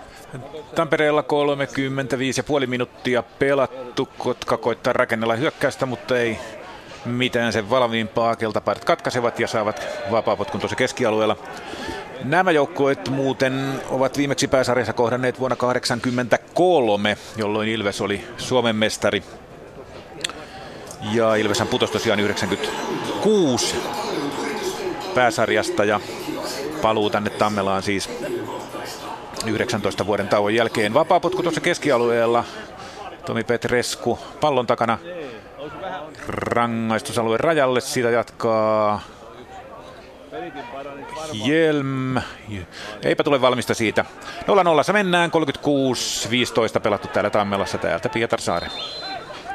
kolmekymmentäkuusi pilkku viisi Pietarsaari pelattu ja pitkään Jaron hyökkääjä. Brasilialaiskärki Denis makasi tuolla nurmen pinnassa vapaapotkutilanteen jälkeen vastustaja maali edessä lyhyenä. Jaro pelasi vapaapotkun tuolta noin kaksikymmentäneljä metristä, mutta tuosta tilanteesta ei kuitenkaan mitään tullut muuta kuin tämä Denisin loukkaantuminen. Tasaista edelleenkin Pohjanmaan derbyssä. Ehkä Jaro hienokselta on ollut parempi, oikeastaan Jesse Östillä Jaron maalivahdilla ainoastaan se yksi tuplatorjunta tuossa ottelun yhdeksäntoista minuutilla, ensin Atajic, sitten Tuko, mutta muuten Jesse Öst on saanut aika lailla rauhassa olla. Pelattuna kolmekymmentäseitsemän minuuttia täyteen tätä ottelua, numerot ovat edelleenkin nolla nolla. Jässikö pelaa pitkän pallon tuonne Jesse Östin maalin eteen, mutta pallo menee suoraan Östille ja sitä ei sen kummempaa tule. nolla nolla Pohjanmaan derby tällä hetkellä eteenpäin. Kuopio on Kups V P S. Sitkeä se tälkeen edelleen nolla nolla, vaikka Kups noita maalipaikkoja tässä nyt on parikin kertaa luonut tuonne VPS:n maalille. Tässä oli jälkimmäinen sellainen, kun Dan, Dani Hatakka pääsi kulman jälkitilanteesta puskemaan, mutta mies vähän oli asemoinut itsensä väärin ja oli jo kaukana mennyt ohi maalin ja näin pusku myöskin ohi, mutta se varsinainen kunnon tilanne tuli siinä hetkeä aikaisemmin, kun Kups pääsi järjestämään hyvän mylläkän tuonne VPSn alueelle. Siinä oli parikin kaveria, pääsi jo kokeilemaan ruuhkasta ampumista ja pallo tulee sitten hyvin kauas maalista ja Charles Strafford tykittää. Matkaa taisi olla kaksikymmentäviisi metriä ja enemmänkin kolmekymmentä metriä, kun hän antaa pommikoneen laulaa ja kyllä varsinainen kanuna oli kyllä tuo veto hieman maalin yli ja siihen ei kyllä sillanpää, eli sillanpää V P S-mahti olisi kyllä millään ehtinyt, jos se olisi mennyt riman alapuolelle, mutta se siitä, hipasuja ja lasketa, siinä mielessä tämä peli on kuin pohjalainen kirves hippa, Pet- hipasuja ja lasketa. Katsotaan hetki täältä, nyt on Kupsilla tuossa hyvä eh, kulma, ilo antaa se tuonne, mutta ensimmäinen pää on raitapaitojen eli vaasalaisten pää, joka palloon osuu ja se menee, se tilanne kuivuu sitten siihen. Joten jatkamme täältä eteenpäin sitten otteluun Lahti I F K. Jossa neljäskymmenes peliminuutti käynnissä, lukemat ovat nolla nolla, mutta I F K Mariehamn on pystynyt näitä paikkoja tässä luomaan sitten viime käynnin pari huippupaikkaa. Orgil tuli tuosta keskeltä ja pelasi Brian Spanille, joka pääsi laukavan rangaistusalueen rajalta, mutta suoraan päin Moisanderia ja hetkeä myöhemmin sitten Span itse karkasi tuolta vasemmalta sivustalla ja pelasi loistopaikan siihen rangaistuspilkun kohdalla tai tuohon rangaistusalueen rajalle Ekhalille, joka laukoi päin Moisanderia. Jälleen tulee I F K tuolta vasemmalta ja sieltä tulee sitten Granlundin keskitys siihen Pasanen väliin ja I F K:lle kulmapotku. Kyllä Mariehamninan I F K on nyt joukkue, joka tätä hommaa tässä tällä hetkellä hallitsee ja tuon Lagerblumin poislähdön jälkeen ei ole kyllä millään tavalla F C Lahti päässyt tähän peliin. Se muutti pelisysteeminsä neljä neljä kaksi, eli Ääritalo tuli tänne vasemmalle laitaliikiksi ja tuossa keskellä on sitten Toivomäki ja Kela tekevät peliä ja oikein kahdella kärillä Rafaeli ja Mateus tuli tuolta laidalta sitten Mateus Alves tuonne toiseksi kärjeksi. Sellainen muutos tässä tuli. nolla nolla lukemat täällä ja Rovaniemelle Rops Inter. Kohta neljäkymmentä pela- minuuttia pelattu Rops ja Inter välistä ottelua. Vierasjoukkue Inter johtaa peliä maalein nolla kolme. Komeaa tykitystä on ollut tämä Interin peli tähän mennessä. Kaikki pallot sisään maalin edestä, joko Ropsin lepsuuden tai huonon maalivahdin takia. Kaikki lasketaan hyviä, komeita maaleja, joilla tämä Veikko-liigan kädessä oleva Inter vie tätä peliä tällä hetkellä vahvasti eteenpäin. neljäkymmentä minuuttia mittarissa äh, nolla kolme otteluun H I P K J K. Jossa tunteet ovat pinnalla niin kuin pitääkin. Halme saa varoituksen. I F K:lla oli hieno vaparin paikka. Se pelattiin taktisesti tuollaisena kikkana ja sen jälkeen kaadetaan sitten H J K-pelaaja. Tanaka on kovasti ottanut jo tänään vastaan. Hän alkaa olla kohta aivan reporankana tuolla. Pystyykö Atom jatkamaan toisen puolen ja vielä? Siinä on aikamoinen kysymys. Tulee ensimmäinen varoitus ja näin sitten Halme sytyttää joukkuetta tässä yksi yksi tilanteessa, kun kolmaskymmenesyhdeksäs peliminuutti on menossa. H J K:lla oli Tietysti myös hieno, hyvä paikka tuolla vapari kaksikymmentäkolme, mutta Chenelin laukauksen Aho pelasti puolestaan, joten näin ollen puolelta toiselle mennään. Kuitenkin H J K edelleenkin Erkka hallitsevampi tässä. Kyllä joo, tuossa oli muutama huomio, tuossa Jukka Halmeen taklauksessa oli varmasti kaksi ajatusta. Ensimmäinen on se, että tuo nopea vastahyökkäys pitää pysäyttää, koska H J K on niissä erittäin vaarallinen. Kaksi, nimenomaan mennä tämän suurtähden Hafenaarin ihon alla ja, ja horjuttaa tätä. Totta kai hän yritti varmasti ehtiä sen pallon aikaisemmin, ei ehtinyt, oli myöhässä ja tota, sai sitä lapun ansaitusti. Toinen, I F K on selvästi, niin kuin varmasti kaikki muut, kun I F K on päässyt nyt jo näyttämään, että on treenannut erikoistilanteessa ja on tullut vaparikikkaa. Kulmanpotkussa löytyy semmoisia mausta, mitkä viittaa, että on, on opeteltu, ja myös pitkissä heitoissa, eli ne on tämmöiselle nousijoukkoille tosi tärkeä voimavara. Kyllä, paljon on käytetty aikaa siihen. Joni Korhonen maalintekijä, rankkarimaalin tekijä, tasoitusmaalintekijä yrittää yksin läpi väkisinkin Sorsasta. Sorsa on kuitenkin tässä parempi, sen jälkeen pallo kuitenkin Jurvaiselle, joka auttaa. Tämä on tämä puoli, joka I F K:lla on ollut vaikeuksissa, eli vasen puoli, kun ajatellaan heidän hyökkäyssuuntaansa. Hafenaarin jalat jäävät Korhosen jalkoihin kiinni, yleisö kohisee ja Kestarjus verotuomarina antaa tässä vapaa potku sitten puolestaan H J K puolelle. Hafenaar kovasti on sitä mieltä, että enempääkin tuossa pitäisi rankaisutoimiin ryhtyä, mutta näin ei tapahdu ja H J K lähtee pyörittämään sitten suoraan vasemmalle. Eli se ei aikaile yhtään, kun vielä I F K-miehillä on juttu kesken, mutta sitten saavat he hekin oman ryhmitelmänsä neljä neljä kaksi kuntoon. H J K pelaa palloa taaksepäin. neljäkymmentä minuuttia pelattu ja yksi yksi ja Ilves K T P-peli. Tampereella neljäkymmentäkaksi minuuttia tuli juuri täyteen nolla nolla edelleen. Jatketaan minuutti takaperin Kotkalla. Ihan mukava paikka. Oikea puolustaja Felipe Aspekreen nousi tuonne päätyviivalle ja päätyrajalle saakka keskitti sieltä ja Samuli Kaivonurmi puski sivuverkkoon. Muutama minuutti sitä ennen Valeri Minkänen laukoi tuosta noin seitsemäntoista metristä muutaman pari metriä Ilveksen maalin ohitse. Nyt ollaan kulmalipulla Ilveksellä kulmapotku. Tomi Petrescu jälleen pallon takana. neljäkymmentäkaksi neljäkymmentä tulossa Ilveksen kulmapotku ja pusku siitä ylitse. neljäkymmentäkolme minuuttia tosiaan tulee kohta täyteen. nolla nolla jatketaan ja katsomosta väki rupeaa lähteen makkarakioskia kohti. Mennään me täältä Pietarsaareen. Tervetuloa vaan Pietarsaareen. Samassa ajassa mennään kuin mitä Tammelassa tuo edellinen ottelu. Täällä nimittäin on myös neljäkymmentäkolme minuuttia täynnä. S J K yrittää rakentaa paikkaa ja lopulta sitten Ilja Vaganov, Jarona puolustaja, potkaisee pallon Johannes Laaksoseen ja tästä pallo sitten päädystä yli ja näin Jarolle maalipotku. Jaron lievän hallinnan jälkeen nyt sitten tässä ensimmäisen jakson loppuhetkellä viime minuutteina on ollut vähän odottava tunnelma. Ehkä odotellaan jo sitä taukoa ja peli on vähän rauhallisempaa tempo, tempoltaan kuin mitä hetki sitten. Mutta nolla nolla mennään, neljäkymmentäneljä minuuttia kohta täynnä. Siirrytään eteenpäin Kups V P S-otteluun.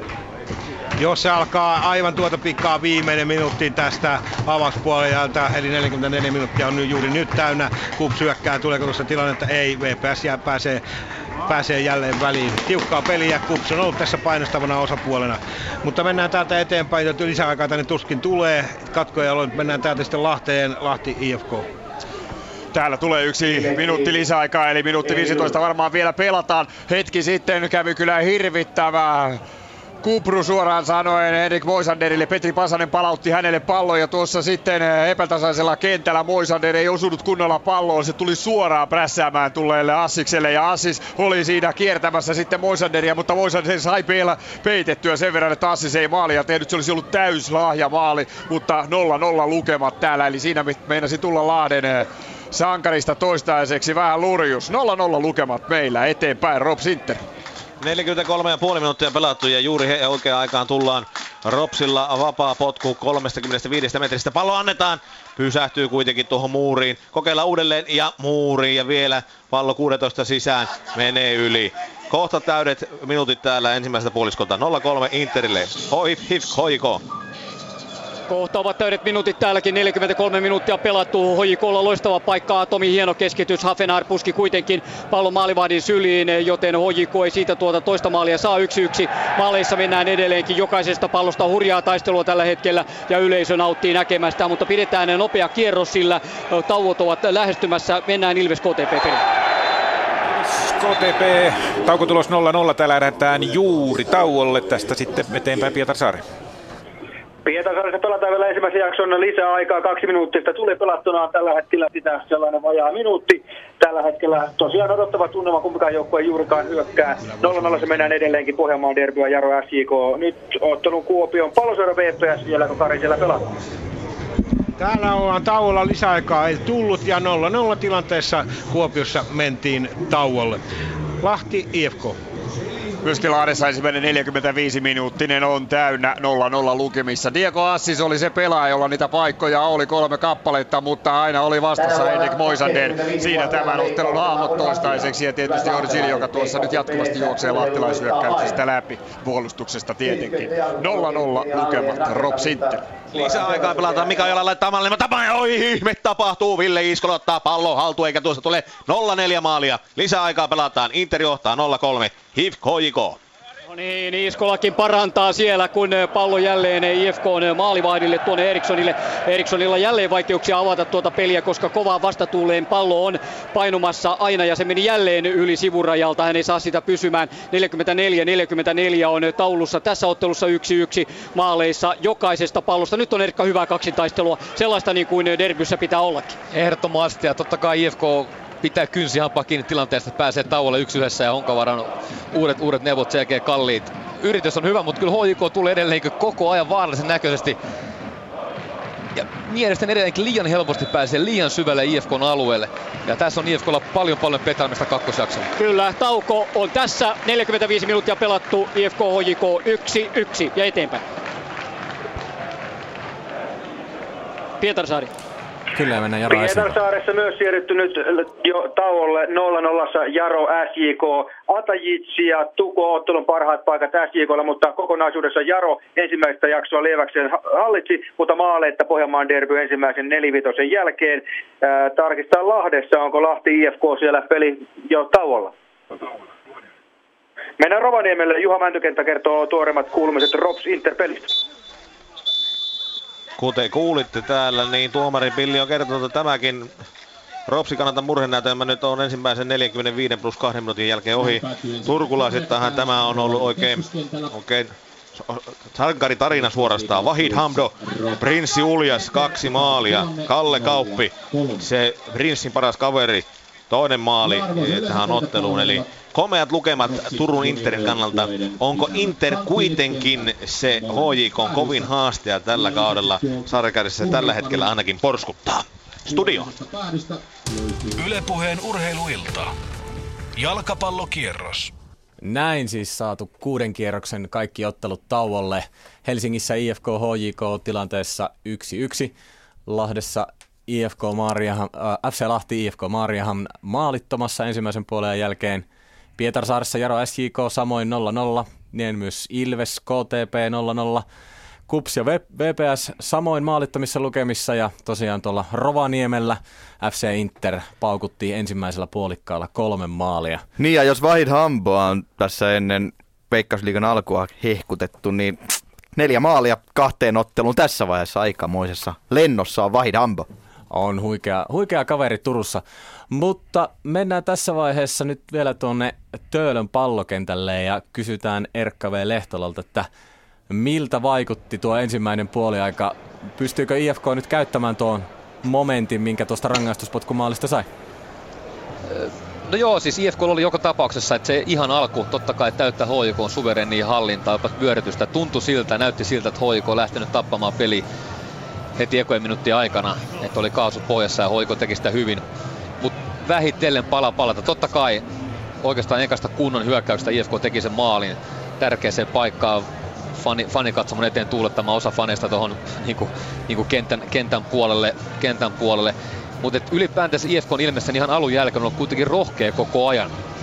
Ja niin kuin monta kertaa sanonut, riittää monta pelaa osallistua hyökkäämiseen. Joka, jo, jopa semmoisella pienen riskillä, että H J K on päässyt muutaman kerran iskemään erittäin pahasti vastaan. Että siellä on Sinisalo-Aho kahdestaan topparit alhaalla ja sitten H J K on, on mennyt lujaa eteenpäin. Että et mä annan pisteet tästä I F K-rohkeudesta. Haluan sytyttää kotiyleisön koko stadionin ja niin tulla haastamaan suurta H J K:ta tässä ensimmäisessä Helsingin liigapelissä. Erkka, sellainen kysymys. Tiedän, että olette siellä luurit korvilla ja ihan välttämättä se tunnelma ei ole niin autenttinen, mutta kysytään nyt kuitenkin, että minkälainen fiilis on ollut tänään Töölön jalkapallostadionilla? No sanotaan niin, että jos tämä olisi meille semmoista arkipäivää tai edes niinku kerran kuukaudessa juttu, niin me oltais vielä montas paljon paljon parempi futismaa kuin me ollaan nyt. Kyllä tää on hieno iltain oikeesti ja tosiaan mä oon lasin, lasikopissa tässä, mutta, mutta niinku selkeästi kuuluu voimakasta kannatusta punapäädystä, sinivalkoista päädystä. Ja tota, en tarkkaan kuule, kuule niinku kaikkia sanoja, mutta yleensä on elänyt mukana vahvasti ja tukenut omiaan ja vähän niinku kateeksi käy pelaaja. Tuolla on upea pelata tällä hetkellä. Näkyykö se jotenkin tuossa pelaajien otteessa ensimmäisellä puolikkaalla? Ainakin I F K tuntui olevan ehkä hieman jopa hermostunut siinä alkuminuuteilla ja siitähän se maalikin sitten saatiin aikaiseksi. No joo, siinä oli muutama sellainen tilanne, mitkä, mitkä mun mielestä kertoi kerto sen, että, että pallo pikkasen tahmas pelaa jalassa, ettei ollut ihan valmiin tämmöiseen tempoon, mitä tämmöinen, minkä H I K sen alkuun laittoi ja paineen pallo, tuli muutama sellainen lapsellinen menetys. Ja, ja sen lisäksi niin tuntee, että, että joskus se hermostuminen näkyy myös siinä, että ei ihan jalat liiku tarvittava vauhdilla. Ja, ja tuli tosiaan muutama tänne, että ajettiin Halmin käytön sorsan yli heti niin varmaan ekalla minuutilla. Että semmosia pieniä merkkejä siitä, mutta kyllä se tasaantui. Sen jälkeen mun mielestä, ei voi ehkä sanoa, että I F K on ollut hermostunut, on ollut vaan niinku pallollispelissä tokaparas joku kentällä. Et edelleen toistan sitä, että H I K on päässyt mielestäni aivan liian helposti todella todella lähelle I F K-linjan linjan ja vielä etupuolelle. Positiivisen peliasentoon, siitä on ollut aika helppo pelata palloja vielä eteenpäin ja, ja, ja tätä I F K varmasti Honkavaara tauolla kopissa käy läpi. Pakko kysyä myös tuosta alustasta, ainakin Sebastian Sorsa otti siellä. Kynsi oikein kunnolla parin otti sen putkeen. Naama kynsi maata. Täällä oli hauskaa ainakin Pasilla päässä. Joo, mä, mä, mä kanssa yritin miettiä jotain niin järkevää hauskaa sanottavaa tästä, kun Sorsa, sorsa rämpii, rämpii tuolla. Tota, ja vielä tämmöisen kui, kuivalla, ku, kuin Sorsa kuivalla maalla. Tota, et, et, et jo, jollain tavalla niin näkee, että Sorsa on pelon tällä kentällä, tai siis tällä stadikalla, en tiedä. Pilvin pimeä matseja, mutta varmasti myös uusi alusta teki tepposensa, koska tuntuu, että jalat ei, jalat ei vaan pysynyt niin kuin siinä jossain rytmissä mukana ja sekosi omiin jalkoinsa. Et oli se huvittava ja vähän tylynkin, tylynkin näköistä.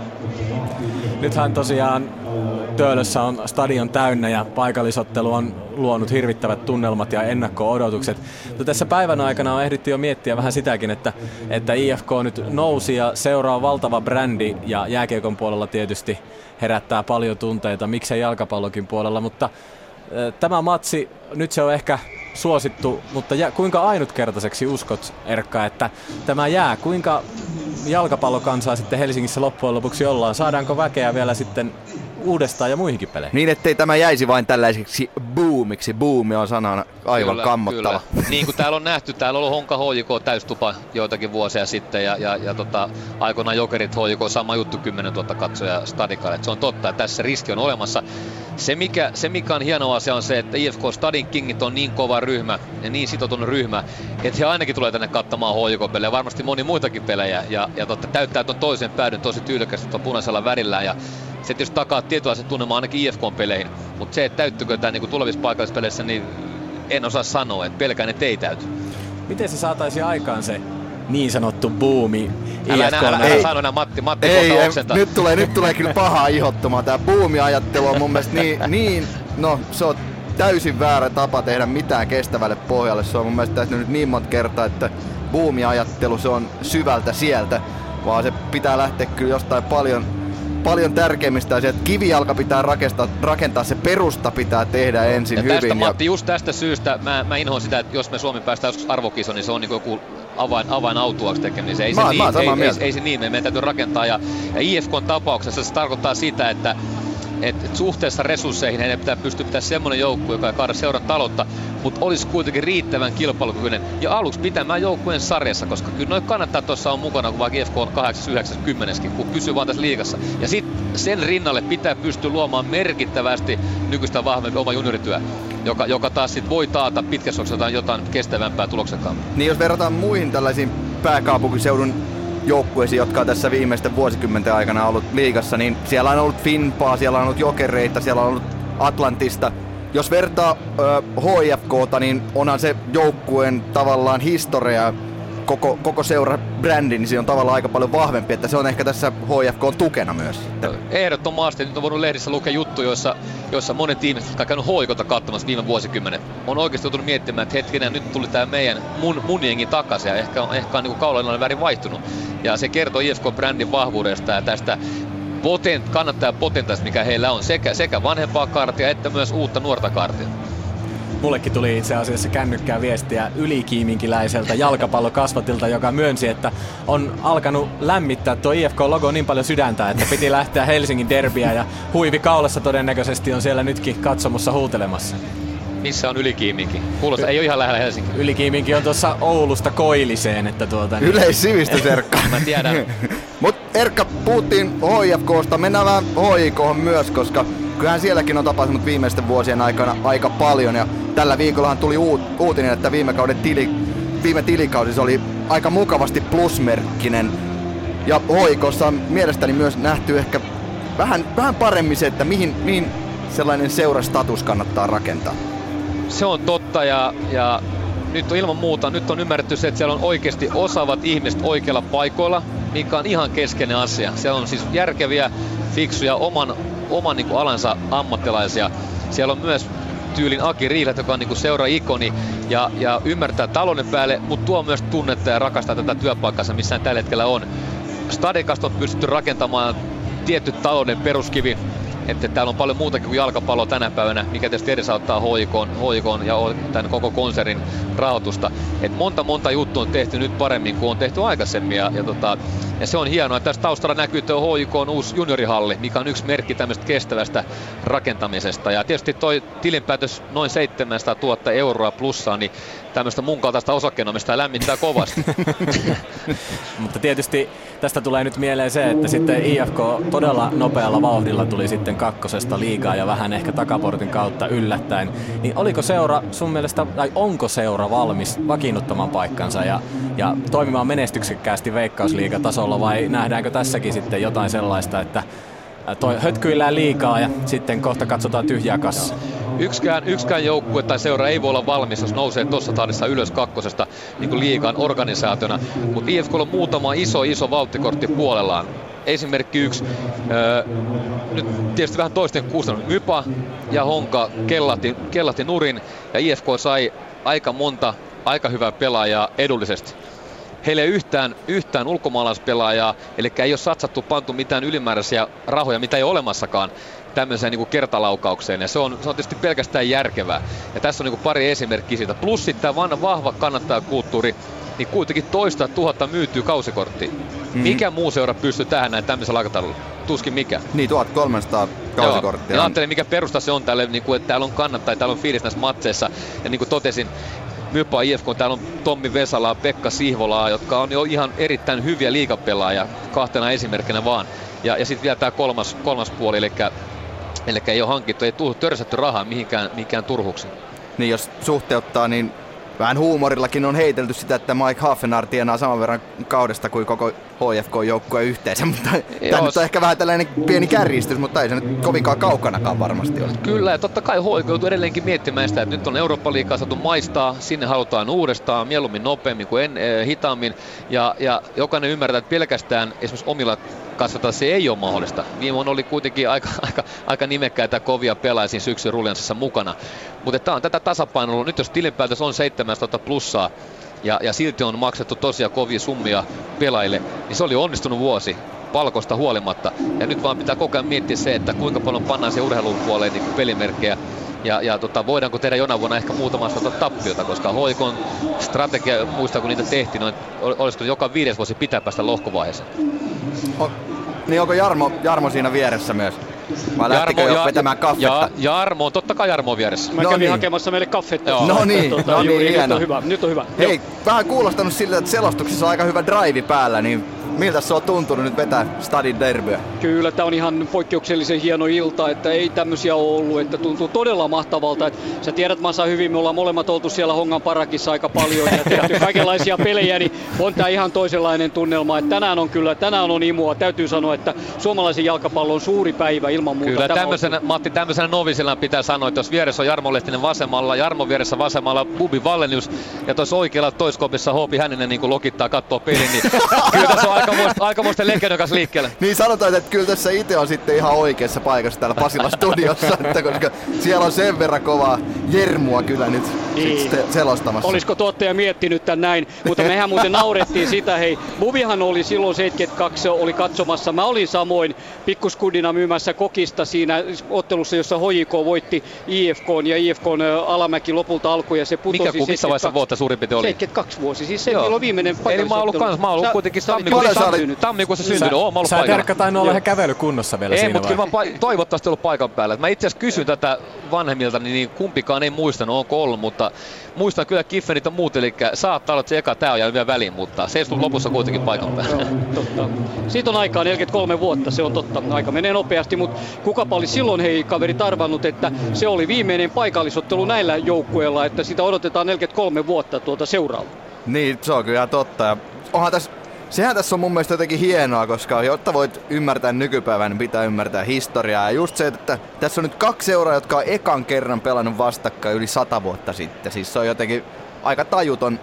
Sitä ei ihan pysty edes käsittämään. Nämä on, nämä on Matti upeita tarinoita. Aikoinaan tein Helsingin Piirin Futissanomat-lehteen jutun H I F K:n, satavuotiaan I F K:n historiasta, ja sitten oli, pääsin onnekkaasti mukaan itseni fiksumpien ihmisten kanssa kirjoittamaan H I K-historiaa vuonna kaksituhattaseitsemän, ja fantastisia tarinoita ö, urheilusta, taloudenpidosta, erilaisista persoonista kentällä, kentän ulkopuolella, seurassa. Upeita, upeita niin kuin tämmöisiä sankaritarinoita, mutta myös aika kovia kohtaloita. Et no, sinne mahtuu niin paljon huikein kiinnostavaa asiaa tämmöisten seurojen historiaa.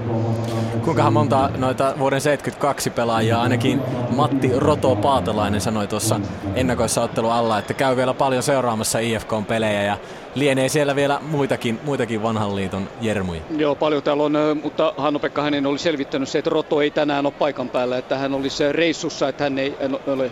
Mutta kyllä monia on, todellakin monia, ja kyllä täällä niin kuin mietitään ja pohditaan näitä, muistellaan vanhoja. Tämä on juuri oikea paikka vanhojen jermujen tavata ja ajatella, että juuri näin se oli meillä silloin, kun Matti Hahti pastilleja tarjosi kesken ottelun. ottiko, ottiko muuten Hoopisen tsempparipokaalin sinne, mestariliigapokaalin mukaan, koska ottanut, vähän uhitteli täällä Pasila päässä, että ottaa ja tulee sen kanssa katsomaan, niin ainakin on sitten vierustovereita. Ei tehnyt sitä, mä en tiedä miksi alkoi skagaamaan.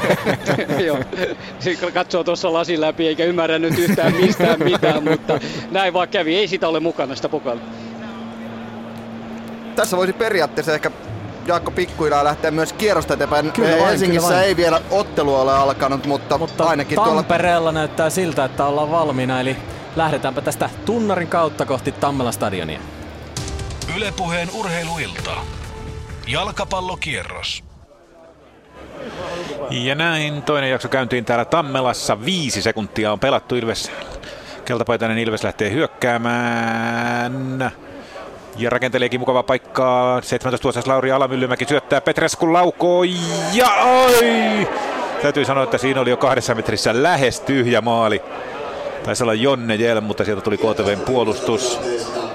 Puolustus taisi olla Jordi van Gelderinen, joka ehkä hieman rikkoikin tilanteessa, mutta kulmapotku joka tapauksessa Ilvekselle, jota menee antamaan erittäin näkyvästi ensimmäisellä jaksolla pelon Antti Mäkijärvi tuolta hyökkäyssuunnassa vasemmalta rangaistusalueelle. Pallo palautuu ja se on Antti Hynynen, joka tuossa keskialueella yrittää saada keskitystä tuonne Kotkan maalille, mutta ei sen valmiimpaa. Siura ja heitolla täällä jatketaan. Mennäänkö eteenpäin Pietarsaareen? nolla nolla, minuutti pelattu. Pietarsaaressa ei vielä toinen jakso ole lähtenyt liikkeelle. nolla nolla Pohjanmaan paikallisderby, Jaro vastaan S J K, ja toisen jakson alkuun yksi vaihto, kun pallo painaa kohta liikkeelle. Jaro ottaa pois pienen loukkaantumisen takia Dennis, äh, Deniksen tuolta hyökkäyksen kärjestä prassivuun, hänen tilalleen kokenut David Carlson. Peli vielä käynnissä Pietarsaaressa, nolla nolla ollaan, mennään otteluun Kups V P S. Minuutti pelattu Kuopiossa ja kyllä oli jo ensimmäinen maalipaikka siihen Kupsilla. Siinä Sirvi Laatsi taiteili pallon kanssa ensin ja sitten sai vahingossa tai tarkoituksella junaltua sitten Fredi Adulle, joka kikkaili itsellensä tekopaikan, mutta hieman oli Nuorkainen huonossa asennossa tuossa tilanteessa ja Vasurilla hän koitti siitä pamauttaa, mutta se jäi kyllä ihan kuti niin sanotusti piippuun siinä laukauksessa, mutta ensimmäinen tilanne kuitenkin Kupsilla. Kups teki vaihdon tuossa puoliajalla, eli sisälle kentälle Saku Savolainen ja Miikka Ilo. Ilmeisesti hänellä jotakin pientä kremppaa, kun otettiin vaihtoon tuossa tauolla, mutta tällaisen vaihdon joka tapauksessa Kups, Kups teki. Täällä on neljäkymmentäseitsemän minuuttia oikeastaan pelattu ja tilanne siis nolla nolla edelleen. Lahti, Mariehamn I F K. Minuutti on pelattu jo Lahdessakin ja F C Lahti teki tuossa vaihdon ja jotain tuossa ilman muuta piti tuolle alakerralla tehdä. Ja se ratkaisu oli nyt sitten se, että Markus Joenmäki tuli kokonaan pois. Peetu Pasanen otettiin tuolta laitapakin tontilta tuohon Pyry Kärkkäisen kanssa toppariksi. Ja sitten Hassan Sesai vedettiin tuolta vasemmaksi pakiksi Hauhia oikeaksi puolustajaksi. Ja Aleksi Ristola tuli sisään. Hän tuli tuolle vasemmalle keskikentälle, joten näin yrittää sitten laittaa Toni Korkeakunnan Suuttar yhtiä porukkaa, jos katsotaan tätä avauskokoonpanosta ja sitä avausmiehistöä ja sitä, millä F C Lahti pelaa nyt, niin kyllä on pyöritetty aika monta pelaajaa jo tuosta ja kaksi pelaajaa vaihdettukin. Se kuvaa sitä, mitä vaikeuksia Korkeakunnassakin huomasi, että ensimmäisellä jaksolla kotijoukkueella oli. Mutta nolla nolla ovat lukemat kuitenkin kisapuistossa tällä hetkellä ja me menemme eteenpäin otteluun Rops Inter. Pelaajat ovat tulleet kentälle ja palloa keskiympyrässä ja näin Pilli viheltää. Pistetäänpä omakin sekuntaattorin käyntiin. Viisi sekuntia on tätä toista pulikasta pelannut ja Inter ei ole vielä tehnyt neljä nolla maalia, mutta katsotaan, se muhii kuitenkin pytyssä, se kiehuu, se kuplii, se on tulossa, eikä vieläkään. Ollaan jo pelattu yli kymmenen sekuntia ja, ja vieläkin tilanne on nolla kolme. Ja Rovaniemen palloseura tykittää mallo ja huh huh sentään. Ei mennyt kuin reilu viisitoista metriä ohi öö, öö, Lehtovaaran öö, isännöimästä maalista. Hyvin menee täällä Rovaniemellä. neljäkymmentäviisi pilkku viisi minuuttia pelattu. Inter johtaa ottelu ansaitusti maalein nolla kolme. Joko Helsingissä pelataan?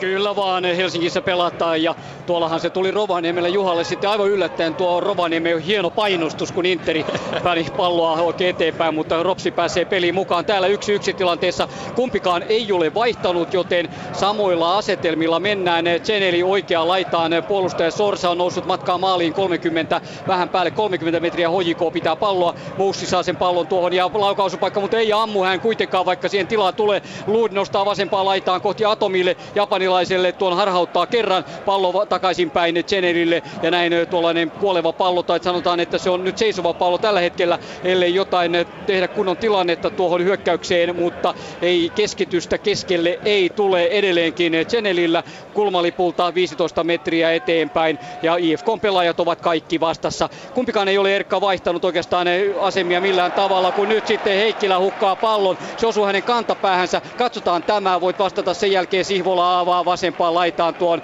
ja samalla sitten hyökkäys nousee kokonaisuudessaan. I F K tulee rangaistusalueelle ja hankkii kulmapotkun tästä. Niin asetelmat, pelipaikat samat, ei mitään muutoksia nähdäkseni vielä tässä vaiheessa toiselle ei, jaksolle. Ei, ihan täsmälleen sama ryhmitys, samat, samat pelaat kentällä kuin ekan puolen päättyessä. I F K nopea vastahyökkäys, kenttä näyttää ja tuntuu siltä, että tässä on muutama pelaaja. Sorsa ekan puolella kompuroi pahasti, pahasti tota äsken Moreen, Moreen eli, eli jotenkin tuntuu, pelaat sotkattu omin askeleensa, että onko kentästä että kitka, kitka on sen verran kova ja oudon tuntunut. Kyllä sitä täytyy olla. Jurvainen sekä Lassas menevät antamaan I F K:n kulmapotkua.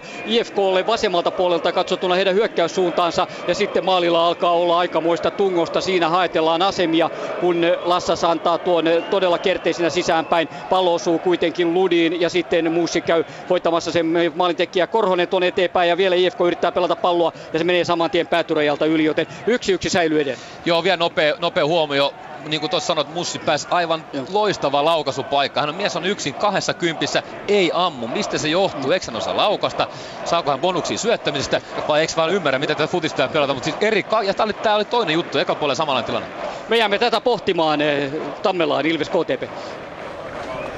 Tammelassa viisikymmentäyksi minuuttia pelattu. Ilveksellä oli juuri kulmapotku. Jonne Jelman toi sen ihan mukavan näköisesti tuonne maalille, mutta K T P:n puolustus selvittää tämänkin ja Ilves jatkaa sivurajalla tuolta hyökkäyssuunnassa ja vasemmalta puolelta. Tuossa oli ihan mukava vapaa potku noin pari minuuttia takaperin Ilveksellä. Antti Mäkijärvi antoi tuolta vasemmalta, mutta hyvin pelannut maalivahti Jere Pyhäranta nappasi sen syliinsä varmasti. Hän on ehkä ollut näkyvin pelaaja tässä ottelussa ainakin Kotkan puolelta. Hän otti sen tuon rankkarin kiinni. Myös hyökkäjä Samuli Kaivonurmi on hyvin hakenut pelannut aktiivisesti ja ollut, ollut aktiivinen tuolla kärjessä, mutta jäänyt aika yksin. yksin siellä Kruporovic äijällä ja Minkenen ei kauheasti apuja ole pystynyt tässä vaiheessa tarjoamaan.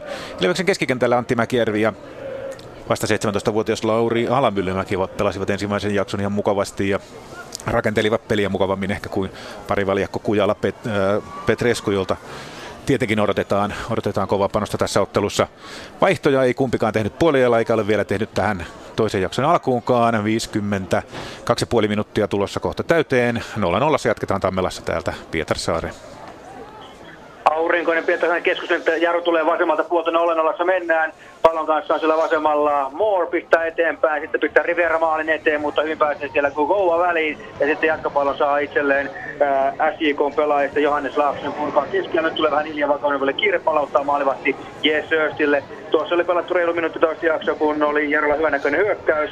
Moore nousi vasemmalta ylös syöttö maali eteen ja viime kauden maali, kun Veikkausliigassa ää, eli Jonas Emet liukui tilanteeseen, mutta ei aivan ehtinyt. Pakki oli ensin siinä tilanteessa välissä.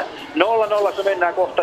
S J K ottaa kentälle vaihdosta Wayne Brownin, hän on ottanut jo verkkarit pois päältään, mutta mennään eteenpäin Kuopioon otteluun Kups V P S.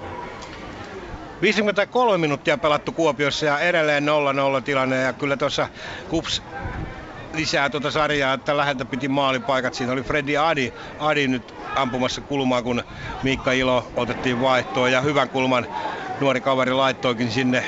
Hyvä hässäkkä siinä V P S:n maalilla, mutta V P S:n puolustus tuon tilanteen luut ja nyt tulee sitten V P S oikeassa laidassa Seabrook, katsoo kenen keskittää, nyt lähtee keskityspallo ja se menee liian pitkäksi. Dan Hatakka siellä jämäkkänä kaverina nappaa pallon kaikissa rauhassa ja näin sitten Kups selvittää tuon tilanteen, ei ole mitään hätäpäivää. viisikymmentäkolme pilkku viisi minuuttia meillä, edelleen nolla nolla. Lahti, Marihana I F K.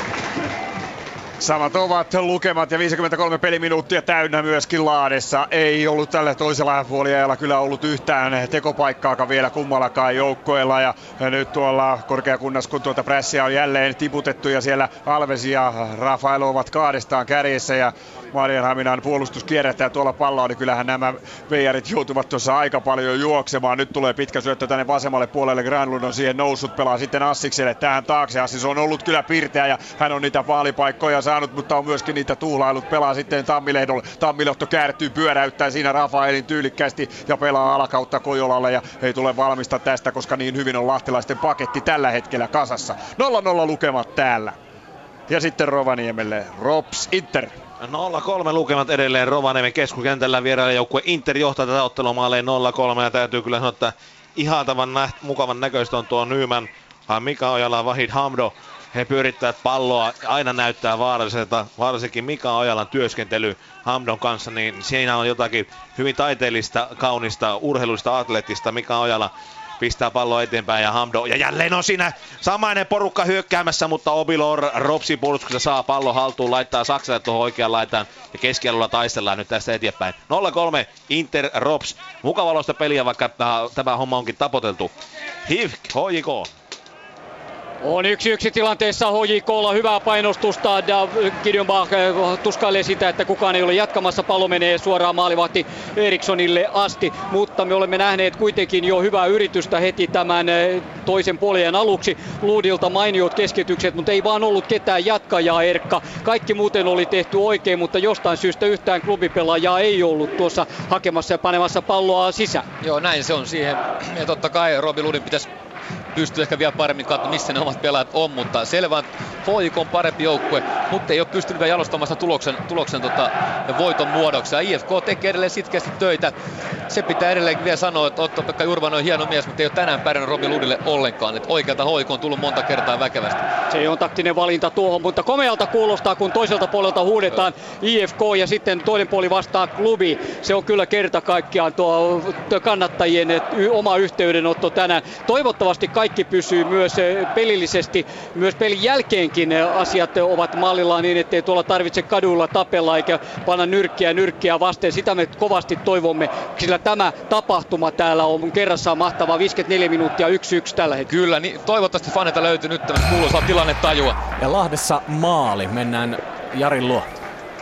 Kyllä vain, ja maalintekijä on kukas muun kuin Develle Orgile. Hieno pystysyöttö täältä pitkältä pitkältä puolustuksesta. Granlundsen taito, taitoi, taisi antaa, ja Robin Friberg. Dagruts nousi tuolta pakin tontilta oikealta ja keskittää tuonne maalin eteen, ja siellä on sitten Orgil paikalla ja pistää tuosta Moisanderin nenän edestä pallon sisään. Se oli juuri sellainen hyökkäys, mitä tässä nyt on monta kertaa I F K:lla ollut, ja miten se on tuon Lahden hyö- puolustuksen pystynyt avaamaan. Pitkä syöttö, ja nyt todellakin hyvin ajoitettu laitapakin Dagrutsin nousu ja sieltä maalin eteen, ja Orgil iskee nolla yksi lukemat täällä. Ja mennään vielä käymään tuolla Töölössä. Erkka saa viimeistellä pointtinsa. Mikäköhän mun pointti Erkasta?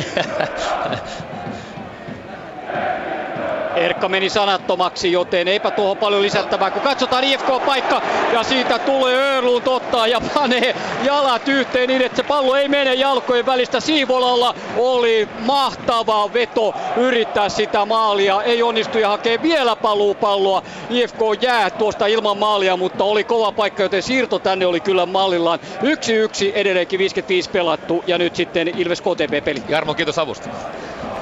viisikymmentäkahdeksan minuuttia Tammelassa tulee juuri täyteen nolla nolla. Jatketaan. Jotain tämä ottelu nyt kaipaisi. En tiedä, olisiko se sitten maali vai mikä. Kumpikaan ei. Vielä vaihtoja sen kummemmin ole suunnittelemassa. Nyt Ilves rakentelee hyökkäystä, ja sivuraja tuolta hyökkäyssuunnassa vasemmalta. Äh, Mäkirvi menee heittämään, mutta jättää pallon sitten Ojan perälle. Ojan perä tulee heittämään, josko tästä nyt jonkinnäköistä tilannetta saataisiin rakenneltua. Toisella jaksolla ei oikeastaan mitään ihmeempiä tilanteita on. Myllymäki, Alamyllymäki laukoi tuosta noin kahdeksantoista metristä. Pari metriä oli ohi, aika vaisuveto. Kekkytys Kotkan maalille. Hyvin pelannut Pyhäranta poimii pallo helposti, ja Kotka lähtee pikkuhiljaa nostamaan hyökkäystä. Jotain tässä kaivattaisiin. viisikymmentäyhdeksän minuuttia tulossa täyteen. nolla nolla jatketaan. Vieläkös, mitäs Pietarsaaressa? Pietarsaaressa edelleenkin mennään Pohjanmaan derbyä nolla nolla, ja voisi sanoa, että oikeastaan aika samanlainen kupletin juoni kuin mitä avausjaksolla. Jaro ehkä on se aktiivisempi joukkue ja pitää palloa ja ehkä on sillä tavalla niskan päällä, mutta ei kuitenkaan kunnon maalipaikkoille tullut. Nyt pallo tuonne Jaron maalin edustalle, mutta Reginaldo pistää pallon rinnallaan alaspäin omalle maalivahdille Jesse Östille. Tämä tulee terävästi vastaan, heittää sitten pallon hyppysistä vasempaan laitaan. Nyt tulee vähän onnekkaasti Jaron pelaajasta Moorelle, mutta tämä syöttö menee minne sattuu, kun Kova katkoo tuolla S J K:n puolustuslinjassa, ja näin siitä lähtee S J K hyökkäys. Atajic pelaa pystyyn, mutta väliin pääsee siellä sitten Johan Brunel, ja näin Jaron vuoro kokeilla. viisikymmentäkahdeksan minuuttia ja Pietarsaaressa täynnä, ja numerot edelleenkin tässä ottelussa nolla nolla. Otteluun Kups V P S. Freddy Adu kikkailee siinä pallon kanssa ja heittää sitten Hatakalle aina alaspäin, ja sitten edelleen Tomi Psyko Maanojalle, Kupsin maalivahdelle, ja hän tuohon keskialueelle nyt sitten toimittaa palloa, mutta vähän junnaa nyt kyllä tuolla keskialueella, kunnes sitten tulee Adulta loistava syöttö Sirpilässä täyteen vauhtiin oikealta laidalta. Hän hakee keskeltä sitten Pennasta, Pennanen heittää eteen, ja sieltä lähtee sitten Rannakari nousemaan, lähtee, mutta hyvä laukaus, mutta erittäin hyvin lukee myös Henri Sillanpää V P S:n maalissa tuon tilanteen, ja varma liimaus näppeihin, pallos, pallon vuoren varmasti, ja se ei sitten karannut yhtään mihinkään, ja tuo tilanne meni sitten siihen. nolla nolla on Kuopiossa tilanne, kun tasan tunti on pelattu. Lahti, Marihamna I F K. kuusikymmentä minuuttia kohta täynnä, kun Heka Lee tykittää hienosti tuosta, ottaa pienen pomppupallon, ja tämä pallo tietysti pomppii tässä koko ajan tässä Kisapuiston kentällä, mutta pystyy tykittämään tulisesti hieman ohi maalin. Kyllä tässä nyt F C Lahti on ihmeissään tuon maalin jälkeen ilman muuta, siinä kun muuten lahtelaisen vaihtopenkki muun muassa vaati paitsiota tuosta Orgilin maalista, mutta ei se paitsio ollut. Kyllä siellä linjamies varmasti paremmin linjalla oli kuin Toni Korkeakunnas valmennusporukoineen, joten näillä lukemilla mennään. Orgilin kauden toinen maali, ja mies on ollut kyllä, on kyllä ollut vaarallinen, ja kyllä on vaarallinen pelaaja myöskin tuossa Brian Spann, tämä yhdysvaltalaispelaaja, joka pelaa tuolla lait, laiturina F C Dallasista täksi kaudeksi tullut, erittäin nopea, ja nopeita miehiä on kyllä nyt tällä hetkellä lahtelaispuolustukselle tuntuu olevan liikaa, ja tietysti tuo maalikin, se oli loistava ajoitus, ristipallo tuonne oikealle vasemmalta puolelta, ja siellä siis Dagruts nousi tuolta, ja siinä ei kyllä ollut Hasan Siisai ollenkaan tuolla mukana oikealla tontilla ja sieltä sitten upea keskitys ja siitä Orgil todellakin nuo yksi lukema, nolla lukevat äh, I F K Maarianhaminalle teki ja ilman muuta se on ansaittu. Kyllä I F K Maarianhamina on ollut tässä ottelussa toistaiseksi selvästi parempi joukkue.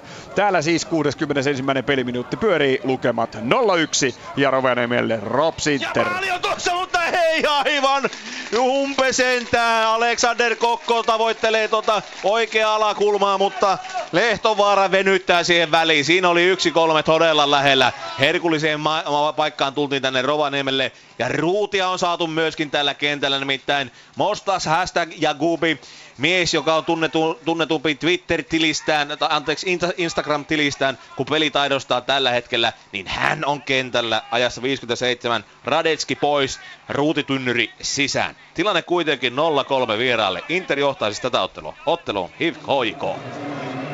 Joka edelleenkin Töölön jalkapallostadionilla yksi yksi. H J K vaihtaa Tseneli pois ja Savitse tulee kentälle mukaan, joten tuolla vaihdolla H J K hakee sitten tuohon uutta rytmiä. Tässä on menty, Erkka, hetken, kun kuusikymmentä minuuttia pelattu yksi yksi, niin tässä on menty hetki sillä tavalla, että kummaltakin ovat tavallaan sellainen intensiteetti ja sellainen oikein tarkka pelaaminen kadoksissa.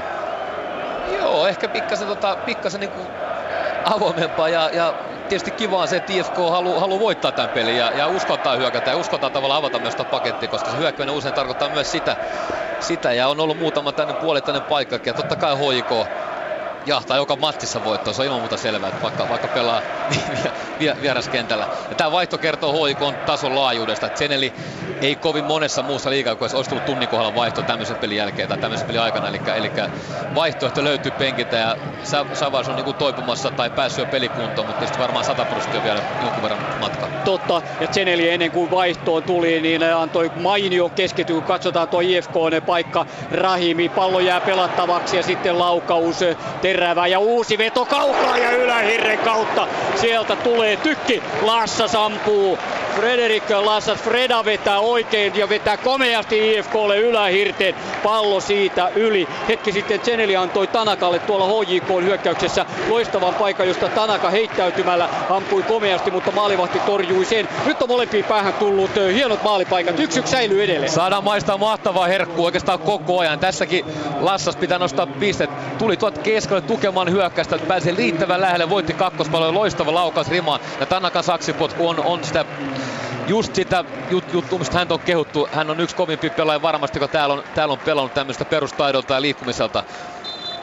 Ja I F K vaihtaa myös Ahonen kentälle numero kaksikymmentäkolme, Jesse Ahonen, ja pois tulee joukkueen kapteeni Esa Terävä. kuusikymmentäkaksi pilkku viisi pelattu Töölön jalkapallostadionilla. Tämä derby yksi yksi. Miten sitten makaa Ilves K T P? kuusikymmentäneljä pilkku viisi minuuttia täällä pelattu ja ensimmäinen vaihto nähtiin. Ilves, kotijoukko Ilves otti kentältä Antti Mäkijärve, joka pelasi kyllä ihan, ihan mukin menevästi tuolla vasemmalla, vasemmalla laidalla. Ja tilanne tuli nigerialaishyökkääjä Emme Niikke. Ehkä Keke Armstrong hakee vähän hyökkäävämpää pelaajaa tuolle vasemmalle puolelle ja mahdollisesti sitä kautta koitetaan sitten saada maalipaikkoja tai vaikka ihan maalejakin aikaiseksi tässä ottelussa. nolla nolla mennään.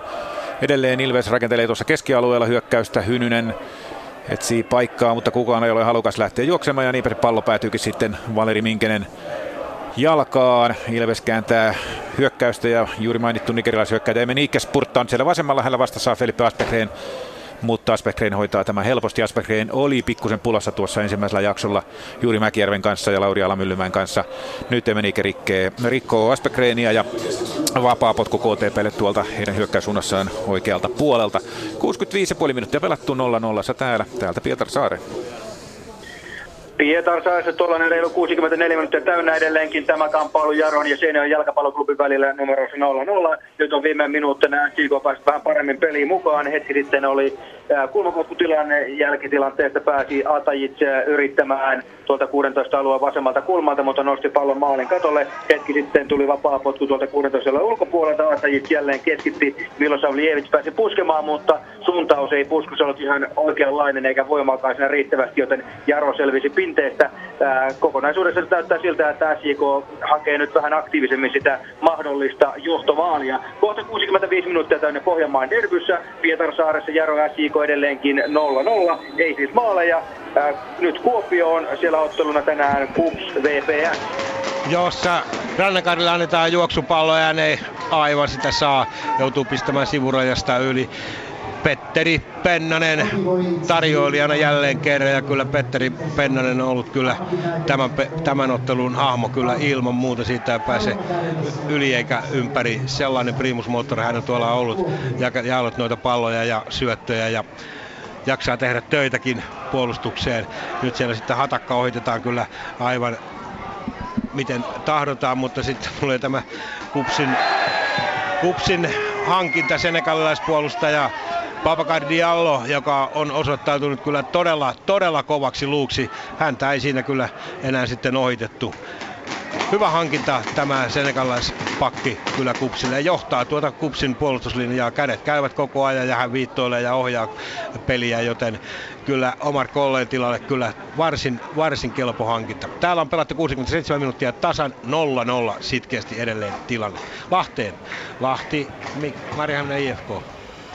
kuudeskymmeneskuudes peliminuutti, nolla yksi lukemat taululla. Hetki sitten Jani Lyyski joutui ottamaan tuossa varoituksen, kun Rafael oli mieheltä vähän karkaamassa ja repi sitten kädestä, ja siitä ottelun ensimmäinen keltainen kortti, ja sen jälkeen tuolta Siisai pääsi vasemmalta keskittämään Rafaelille tuohon maalin eteen, mutta I F K-puolustus pystyi sen kulmaksi suttimaan, ja tuon kulman jälkitilanteesta Siisai vielä tykitti hyvin tuolta kaksikymmentäviisi metristä, mutta hieman ohi maalin, eli kyllähän Lahti tässä nyt tietysti on paineiden alla, ei varmasti tästä ei kelpaa edes tasapeli kotiyleisölle, mutta nyt on tilanne edelleen se, että I F K Mariehamn johtaa tätä ottelua nolla yksi, ja kokonaisuudessa se kyllä ansaitsee tuon johtonsa. Rovaniemelle R O P S Inter-ottelu. Inter on ottanut pari vaihtoa, peli on pelattu kuusikymmentäviisi minuuttia, nolla kolme johtaa Inter edelleen tätä ottelua. Diego Costa, ei tämä Chelsean mies, vaan Diego da Costa, niin vaihdettiin pois. Vincent Onovo, joka teki äh, Suomen Cupin ottelussa neljä maalia R O P Sin verkkoon viikko sitten, niin hän otettiin kentälle. Ja Mika Ojala vaihtui Alban Ferraattiin. Mika Ojalasta, jos tehtäisiin elokuva, niin äh, muun muassa Lapin yliopistossa teatterissa on Toni Kamula, joka teki kovan roolin Juoppohullun päiväkirjassa, niin voisi esittää. He ovat tuommoiset ruumiilliset kaksoset. Voidaan sanoa myöskin sen verran historiasta, Toni Kamula ja minä olimme Lapin yliopistoteatterin näytelmässä Yksi lensi yli käenpesään kymmenen vuotta sitten. Esitin siinä homoseksuaalia mielisairasta itse. Mika, no tämä Toni Kamula oli sitten vähän terveemmällä puolella siinä näytelmässä. No se historiasta, Mika Ojala erinomainen pelaaja, toivotaan, että hänestä tuo elokuva joskus tehdään. Mies on nyt vaihtopenkillä. kuusikymmentäkuusi minuuttia pelattu, nolla kolme johtaa ää, ää, Inter tätä peliä otteluun H I P K J K. Jossa kuusikymmentäseitsemän täynnä ja Rahimille pelataan tuonne maalille, mutta hän ei aivan ennätä siihen palloon mukaan, joten näin ollen todellakin hieno paikka oli yrittää tuota, joten sitä ennen vielä Jesse Ahosella oli mahdollisuuksia. Hän ampui pallon kuitenkin yli, joten nyt täytyy todeta, Erkka, että yksi yksi tilanteessa niin kyllä I F K tänään ottaa tästä kaiken ilon irti, eikä se ole tippaakaan H J K:ta huonompi yksi yksi tilanteessa, sillä jopa on hakua ja haluaa tämä ottelu voittaa. Se on totta, nyt tulee H J K, mutta tässä toinen, toinen peräkkäinen Tanakan surkea pallo menee keskityskeittyyn, sitä ennen Shava sama juttu. Ja niin kuin sanoit, I F K on tullut tosi vaarallisesti ja tulee edelleenkin. Sihvola on rutinoitunut kova maalintekijä, teräviä aloista, Rahimi siinä ja hänen alapuolellaan myös hyvä vastaisku pelaa, hyvä kuljettamaan pallo lähtemään selustaan. Jesse Ahonen tuli varmasti sen takia kentälle, että saatiin vielä yhdet nopeat tuoreet jalat. Ja Joni Korhonen vasemmalla, hänkin on nopea suoraveden pelaaja. Niin kauan kun tämmöisiä pelaa kentällä, niin aina on uhkaa, ainakin vastahyökkäykset. Plus että I F K on päässyt muutaman kerran juuri sille alueelle, mihin H J K ei halua heitä päästä. Tuohon keskelle kenttää kymppi alueelle ja päässyt siitä ampumaan. Mm. Hyvä, hyvältä näyttää I F K kannalta. Kyllä, muutama minuutti, kolme minuuttia heille täydellisesti tässä ottelussa. H J K hakee voimaa tuonne, nuori Malolo tulee kentälle mukaan ja Moussi, josta me totesimme, että ei ammu mistään paikasta. Hän joutuu tekemään tilaa ja Malolohan on tulevaisuuden suurpelaaja tässä tuossa keskikentän pohjalla. Hän tulee tässä varmasti kovasti ja nyt on maali Kuopiossa.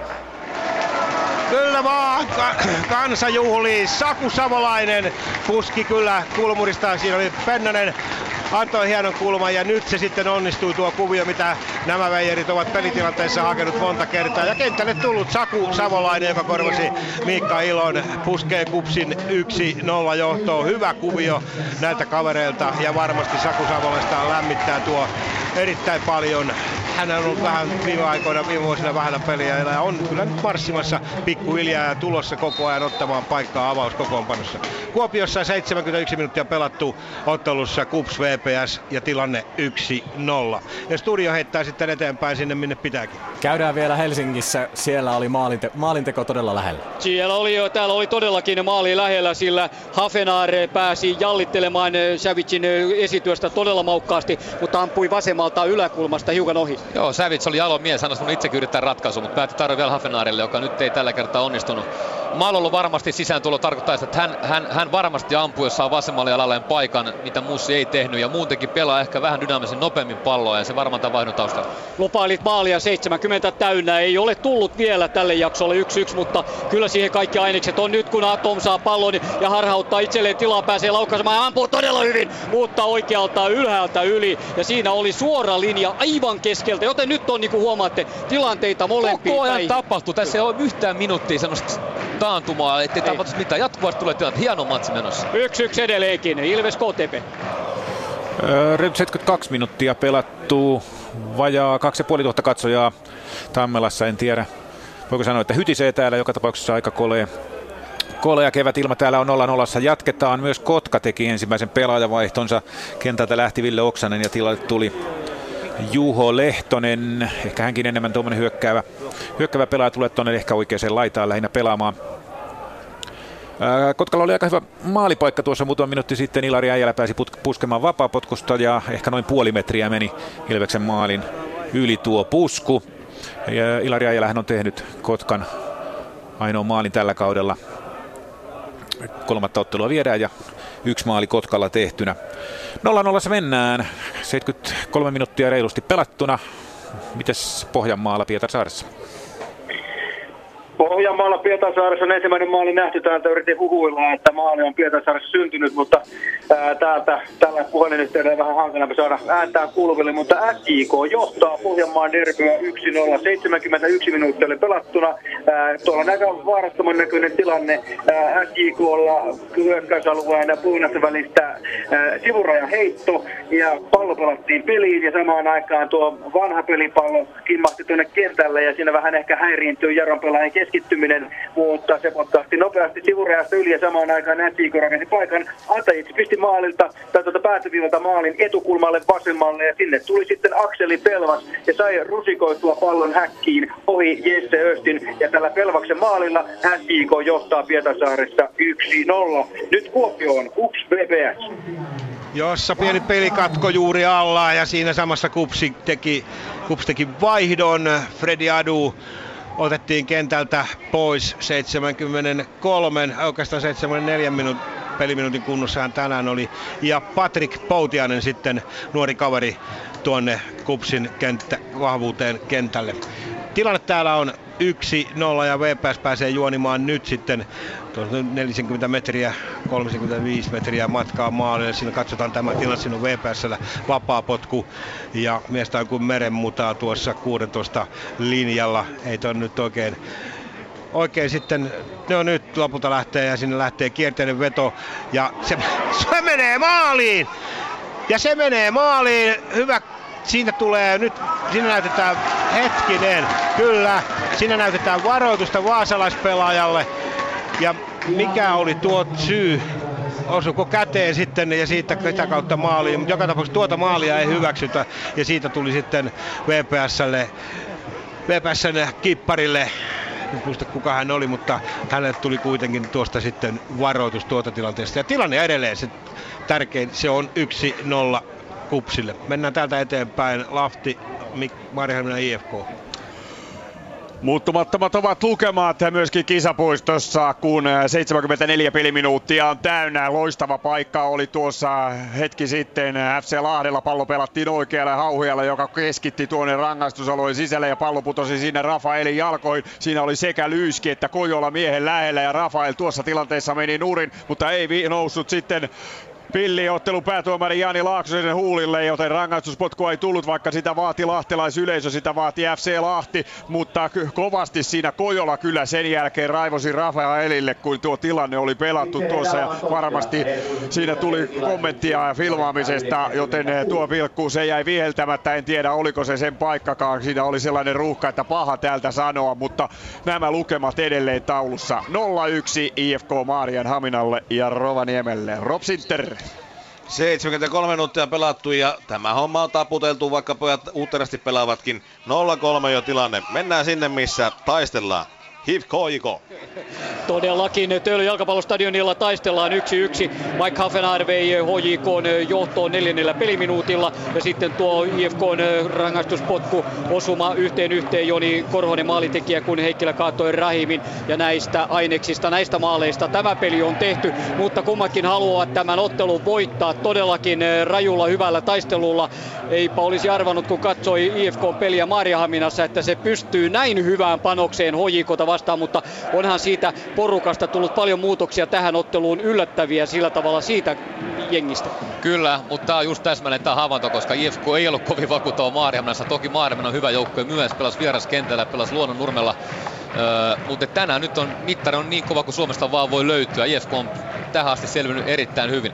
On ihan selvää, H J K pitää pidempiä jaksoja palloja, hyökkää hitaammin pitkillä syöttöketjuilla, mutta I F K on alati vaarallinen vastahyökkäyksissä ja on sitkeä, on äärimmäisen sitkeästi mukana pelissä. Joo, me pohdimme Erkan kanssa, että kaataako tänään David Goliatin, tuleeko se tähän, mutta se vaatii I F K:lta vielä maalin. Se ei saa tietenkään tyytyä tähän, mikä tuntuu makealta. Lahtihan täällä jo yhden tasapelin pelasi ja nyt saa I F K vapaapotku sitten maalistaan, kuitenkin matkaa lähes neljäkymmentä metriä, joten sieltä on vaikeaa, mutta pääsee kuitenkin hakemaan jälleen erikoistilanteella. Ville Taulu tulee kentälle mukaan, joten vaihto, ja se on toinen vaihto sitten I F K:lta, kun on pelattu seitsemänkymmentäkuusi minuuttia. Uutta voimaa, uutta virtaa sinne kentälle, ja tuossa ikitaistelija Bolliksen Gattuso Halme lähtee kentälle.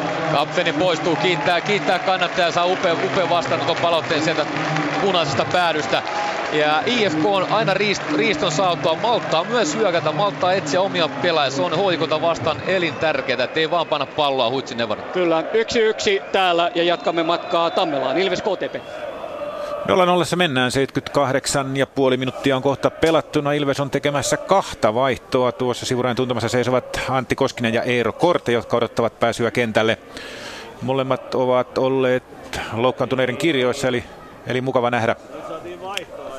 Mukava nähdä nämä kaverit kentällä. Vielä ei ole selvinnyt, ketä sieltä on tulossa pois. Myös K T P-valmentaja Sami Ristilä teki toisen vaihdon. Samuli Kaimanurmi tuli pois kentältä ja, ja, ja tilanne, tilalle tuli brittipelaaja Joshua Mulveini. Eli tämä tarkoittaa sitten sitä, että Mulveini tulee tuohon keskikentälle ja Juha Mäkelä. Anteeksi, Juho Lehtonen meni tuonne kärkeen. Sieltä tulee Ilvekseltä ainakin Lauri Alamyllymäki ja Ibrahim Köösen näköjään myöskin pois. Mielenkiintoista nähdä. Eero Korte juoksee kentälle tuohon keskialueelle, keskialueelle ja ehkä, ehkä sitten Petrescu nousee hieman ylemmäs, ylemmäs tuonne. seitsemänkymmentäyhdeksän pilkku viisitoista pelattuna, nolla nolla mennään. Tästä Pietarsaare.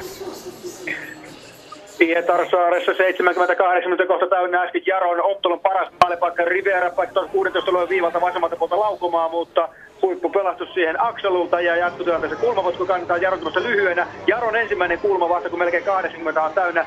Kentälle tullut Jani Virtanen antaa huonon kosketuksen itselleen pallossa ja näin sitä pääsee sitten S J K kontraamaan keskialueella Jonas Emetin rike ja siitä tulee ainakin tuomarista puhuttelu, mutta ei keltaista korttia. seitsemänkymmentäkahdeksan minuuttia vähän reilusti palattuna.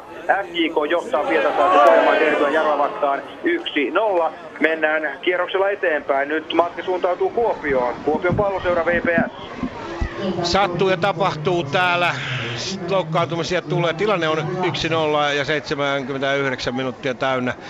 Siinä kupsilta Toni Markis sai melkoisen tällin päähänsä. Siinä kasvotkin aukeisivat aika, aika, aika tavalla. Häntä siinä hetki hoivattiin ja se ei muuta kuin mies vaihtoon. Ja hänen tilalleen sitten Stephen McCarthy tuonne. Ja nyt on sitten V P S:ltä pelaaja Tantereessa. Siinä oli Irakli Sirpilatsen kanssa tilanne menossa ja pallo otti Sirpilatsen käteen ja hän vähän veivasi tuota V P S-pelaajaa kanssa siinä samassa tilanteessa, että en tiedä kummasta se varoitus Sirpilatselle nyt sitten tuli. mutta lappua hänelle heiluteltiin joka tapauksessa. Täällä on peli poikki, joten mennään sinne, missä pelataan, eli Lahteen, Lahti, Maarihamina, I F K. seitsemänkymmentäyhdeksän peliminuuttia, nolla yksi lukemat tiukasti taulussa ja hetki sitten kentälle vaihdettiin. Dillon Sala, kun katsotaan nyt tuo Rafael Tie, ottaa rinnalla alas, mutta siinä on sitten Tammilehto ja putsaa pallon aina tuonne keskialueelle asti. Ja nyt olisi vastaiskun paikka, mutta Ekhalille tuo pallo ei tule, Siisa ehtii tuon pallon ottamaan todellakin.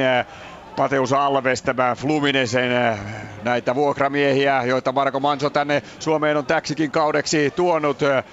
Niin, ei kyllä päässyt tänään yhtään mihinkään, ja sitten lahtelaisyleisö, niin toinen sankari Rafaelin lisäksi. Drilon Shala tuli tuonne kentälle ja vasemmalla sivustajalle yhden keskityksen, tuolta pystyy jo lähettämään, nyt lähtee pallon tänne oikealle, Hauhia nousee sinne, lähteekö keskitys, ei saa jalkansa vapaaksi, Albin Granlund ensimmäisenä pallossa ja veivaa tuon t- tilanteen tuohon keskialueelle. kahdeksankymmentä peliminuuttia täynnä Lahdessa lukemat, nolla yksi Rops Inter. seitsemänkymmentäkahdeksan pilkku viisi minuuttia pelattu, vierailija Inter johtaa. Ja nolla kolme, no, kolme maalia tehtiin ensimmäisen puolen tunnin sisään. Katsoja tässä ottelussa yhdeksänsataakaksitoista. Peliä pelataan, mutta sitä todellista kamppailuottelua H I F K J K. Mikä silloin on tilanne? Kiitoksia Juha kysymästä. kymmenen tuhatta seitsemänsataa paikan päällä ja tilanne edelleenkin yksi yksi. H J K:lla oli vapaa potku, Luud antoi sen taakse, mutta ei siitä vaarallisempaa. Joka tapauksessa Jurvaiselle ennen sitä ja siihen aiheuttaneesta paikasta Tanakan kaatamisesta varoitus. Hänellä on ollut kovasti vaikeuksia tänään, niin kuin on todettu moneen kertaan, mutta H J K:lla on omat mahdollisuutensa koko ajan. Siniset rakettivalot tuolta H J K:n päädystä, niitäkin on muutama tuohon heitelty, kun vielä on reilusti kymmenen minuuttia aikaa tehdä tähän otteluun ratkaisu. Katsotaan tämä I F K:n heitto, joka tulee pitkällä varmasti vasemmasta laidasta. Joni Korhonen, joukkueen maalintekijä, on sitä antamassa. Erotuomarin lupa tulee saman tien, joten se lähtee varmasti tuonne rangaistusalueelle. Meneekö vielä päädystä yli? Meneekö sorsasta? Menee. Ja H, kulmapotku I F K:lle. Tässä on tietysti paikka. Kyllä, ja niin kuin puhuttiin jo, näitä on treenattu paljon äsken sivurajassa sekä topparit Sekka Toppari Aho että Sinisalo, kummatkin tulee ylös näihin. Nämä on myös I F K:n kannalta aina niin kuin potentiaalisia maalepaikkoja, samoin kuin tämä tuleva kulmapotku. Tiesit tuossa, kun Lassa sai varoituksen ottamalla Malolo, että siinä kaverukset kopsauttelivat yhteen. Kyllä, ei ole mitään niin kuin kilttien poikien touhua, että Malolo sai ihan kunnon isku ja sitten Lassas kävi heittämässä paiskamassa kättä, että sori vaan, huomenna taas kaverit, nyt ei kun peli käy. Näin, I F K-miehelle varoitus siihen ja katsotaan vielä tämä kulma tähän hetkeen, kun I F K nostaa sinne Ahon topparit tauloon maalilla. Sihvola ottaa maalivahdin, ruotsalaismaalivahdin tuolta tiukasti haltuun. Luid tulee ensimmäiseksi mieheksi ottamaan yhden miehen muurin siihen, mutta Lassa saa antaa sen pallon siihen viereen ja sitten Jurvaisen ja suoraan edessä olevaan Ludin tuo pallo, mutta I F K pitää vielä pallon ja punapaidolta tuonne rangaistusalueen sisään ja sitten laukaisupaikka takaa, mutta menee suoraan ryntäävään H J K-pelaajaan. Yksi yksi säilyy täällä, mutta niin kuin huomaatte, jokainen pallo on nyt taistelupallo. Täältä Tammelaan, Ilves K T P. kahdeksankymmentäneljä minuuttia on tulossa kohta täyteen. Kotijoukkue Ilves on kyllä selvästi nostanut ryhmitystä ja vaihtanut vähän tuota pelijärjestystäkin. Esimerkiksi Antti Hynynen nousee tuolta oikeapakin paikalta selkeästi oikeaan laitaan. Tomi Petrescu nousee tosiaankin ylemmäs. Eli voi sanoa, että välillä kotijoukkue hyökkää jopa neljällä, neljällä koska Emeniikki on tuo vasemmassa laidassa. Antti Koskinen tulee tuonne oikeaksi puolustajaksi. Ehkä tuo Kotkan Mulveinin vaihto tuohon keskikentälle tarkoittaa sitä, että Kotka pikkuisen varovasti tässä lähtee, en tiedä, olisiko nolla nolla ihan tyydyttävä tulos joka tapauksessa. Kummallekaan ei täl, tällä tuloksella ole kolmea pistettä tiedossa. nolla nolla mennään ja viisi ja puoli minuuttia varsinaista peliaikaa täällä jäljellä. nolla nolla täältä Pietarsaareen. Pietarsaaressa numerot ennallaan yksi nolla, vierasjoukko S J K Pohjanmaan derbyssä täydessä pistepotissa kiinni. Hetki sitten S J K vaihtoi pois, otettiin Ariel Guegam Tuko ja sieltä tuli hänen tilalleen sitten Jussi Vasara. Ja tällä hetkellä sitten taitaa olla sillä nimenomaan Tuko ää, kentän pinnasta loukkaantuneena ja Pietarsaaressa pelien jatku. Viime minuutteina on kyllä hyvin S J K pystynyt pitämään palloa Jaron takaa jo kirjon ja nyt vielä tässä vaiheessa koko lailla käynnistämättä. kahdeksankymmentäkaksi minuuttia vähän reilusti pelattuna, yksi nolla S J K siis johtaa, nyt otteluun Kups V P S. yksi nolla edelleen Kupsin johto täällä Kuopion keskuskentällä. Viisi minuuttia varsinaista peliaikaa jäljellä, tuossa oli sen verran näitä loukkaantumisia, että veikkaan sitten pari-kolme minuuttia tuota. Tulee sitten lisäminuutteja tähän. Kolmisen voisi hyvinkin tulla. Lahti on hakemassa vaihtoa. Siellä on kentälle Timi Lahti jo hetken aikaa ollut kyt- kyttäämässä, että pääsee, mutta kun tässä ei ole tullut oikein katkoja, niin, niin sitten miestä ei kentällä tietenkään oteta. Takaa vähän vähän Antti Munukalla vihelykset sillä, sillä mallilla, että kuopilaisyleisölle ei käy, kelpaa ollenkaan. Nyt tulee Väipäiselle paha paikka. kuusitoista sisällä ollaan ja laukauskin tulee, mutta se jää mihinkä muuhun, kun Babacar Diallo siinä pelaa uhrautuvasti tuon tilanteen. Hyvä tilanne oli, oli todellakin vaasalaisilla. Ja ei se sitten onnistunut tuo veto kuitenkaan loppuun asti. Täällä nelisen minuuttia jäljellä ottelun varsinaista peliaikaa ja täällä KuPS johtaa yksi nolla. Sitten Lahteen F C Lahti, Marianhaminan I F K.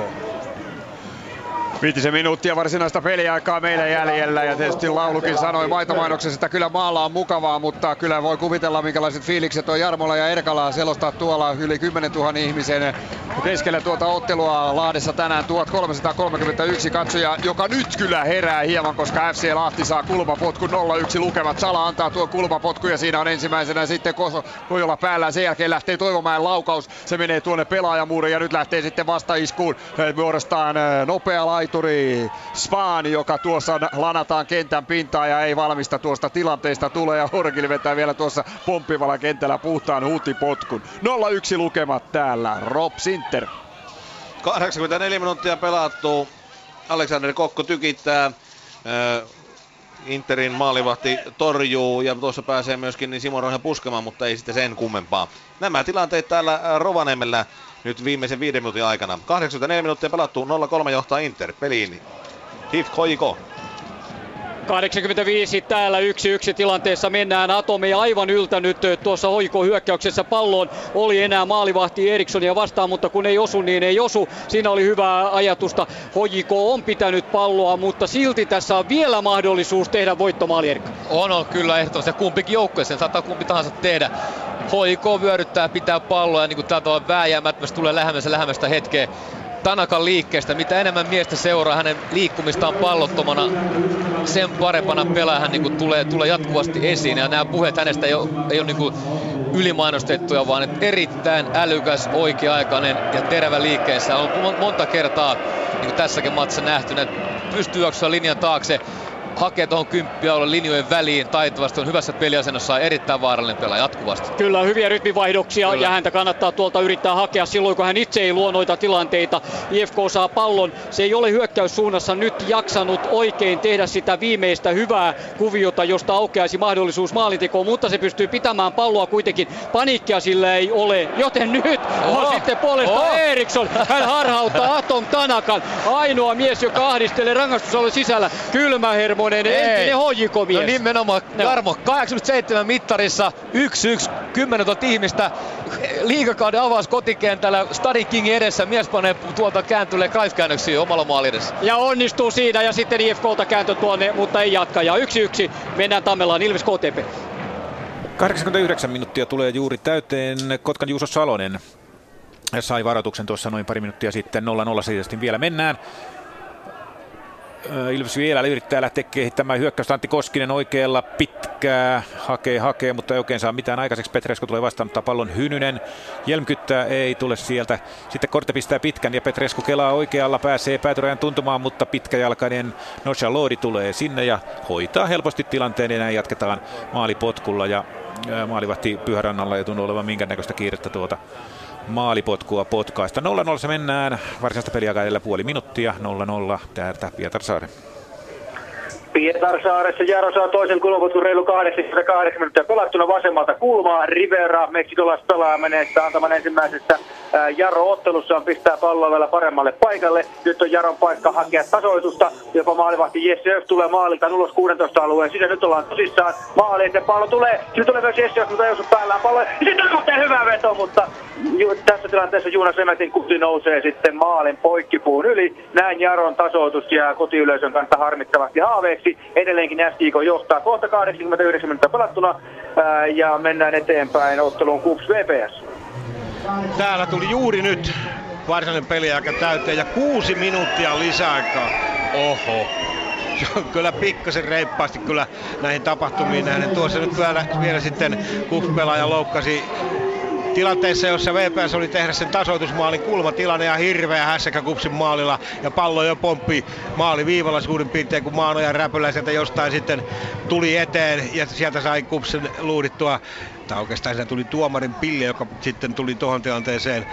Siellä Kups-pelaaja loukkasi itsensä sen verran, että häntä piti paikkailla ja tuossa samassa tilanteessa sitten ö, V P S:n Mikko Vitikolle myös varoitus. Yhtään ei kyllä ollut mulle minulla kyllä kärryä, että mistä tuo varoitus tuli, mutta ilmeisesti siellähän jotain laitonta tehtiin, kun kortti kerran viuhahti. Kups johtaa, lisäajalla ollaan ja ollaan vielä viitisen minuuttia ja Kups johtaa tätä matsia edelleen yksi nolla, mutta V P S tulee hurjasti päälle. Ja täältä sitten Lahteen. Lahti, Marianne J P, jossa pelataan varsinaisia pelejä ja viimeisiä hetkiä ja siellä sitten tuo neljäs tuomari on jo valmiina näyttämään kuinka monta minuuttia pelataan lisää. Pallo tänne vasemmalle ja kaksi minuuttia on peliaikaa jäljellä juuri nyt Eka Lee pallon kanssa ja kiirettä hän ei tietysti ole muuta kuin pitää palloa ja sitten se pelataan tuonne, pelaa itselle ja antaa sitten Tuomas Mäkiselle, nuorelle juniorille, joka kahdeksantoistavuotiaalle pelaajalla, joka tuli hetki sitten kentälle. Tämän keskitys tuonne rangaistusalueen sisälle, siellä ei ole ketään. I F K Varjanhaminan pelaajia ja näin saa sitten Hasan sisään nopeasti putsattua pallon tuonne keskialueelle. nolla yksi lukemat edelleen, vieraat täällä kolmessa pisteessä kiinni. Rob Sinter.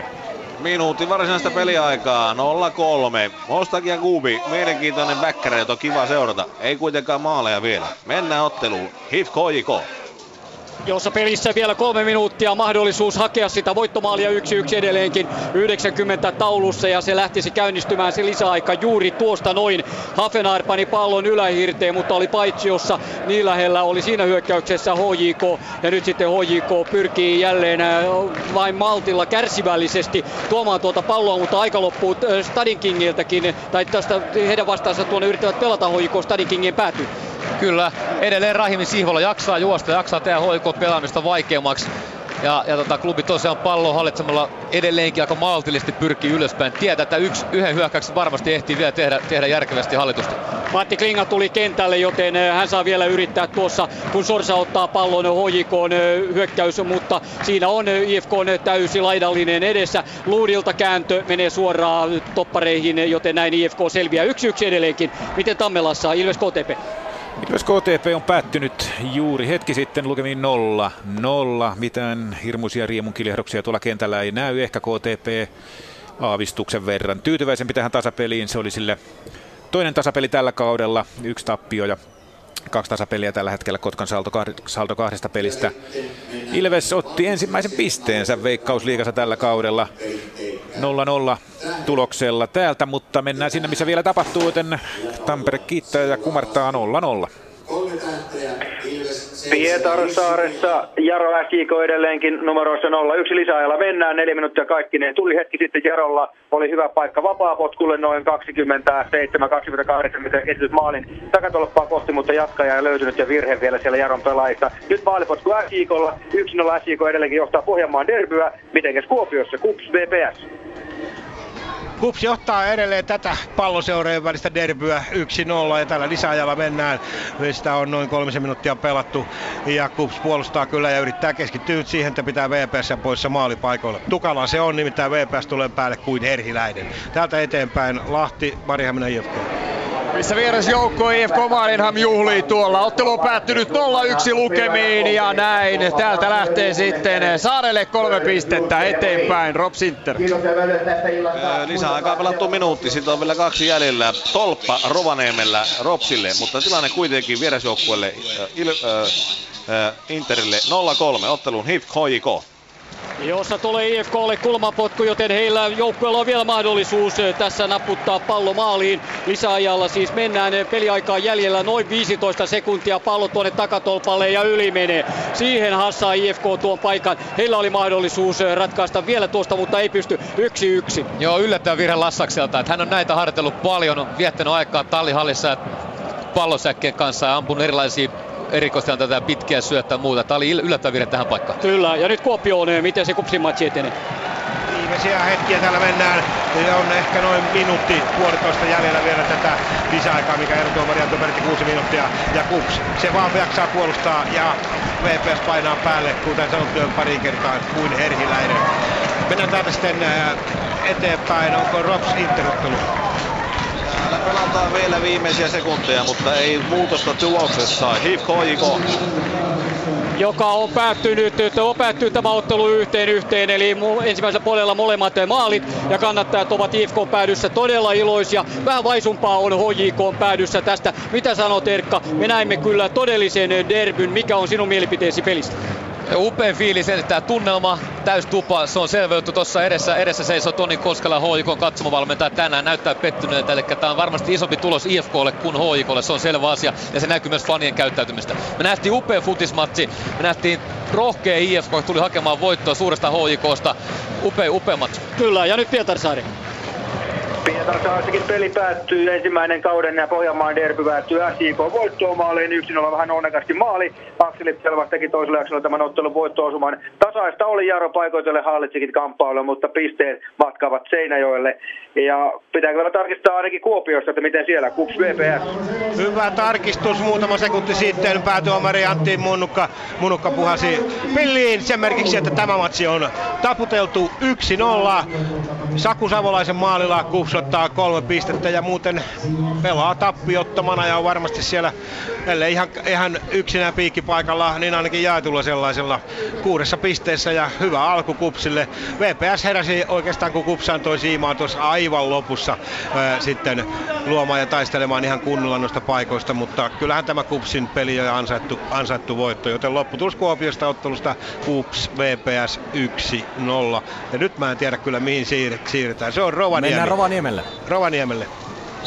Täällä pilli vihetään peli päättyneeksi ja arvatkaapa mikä on tilanne. neljä nolla ja arvatkaapa maalintekijä. Ihan oikein. Vahin Hamdo.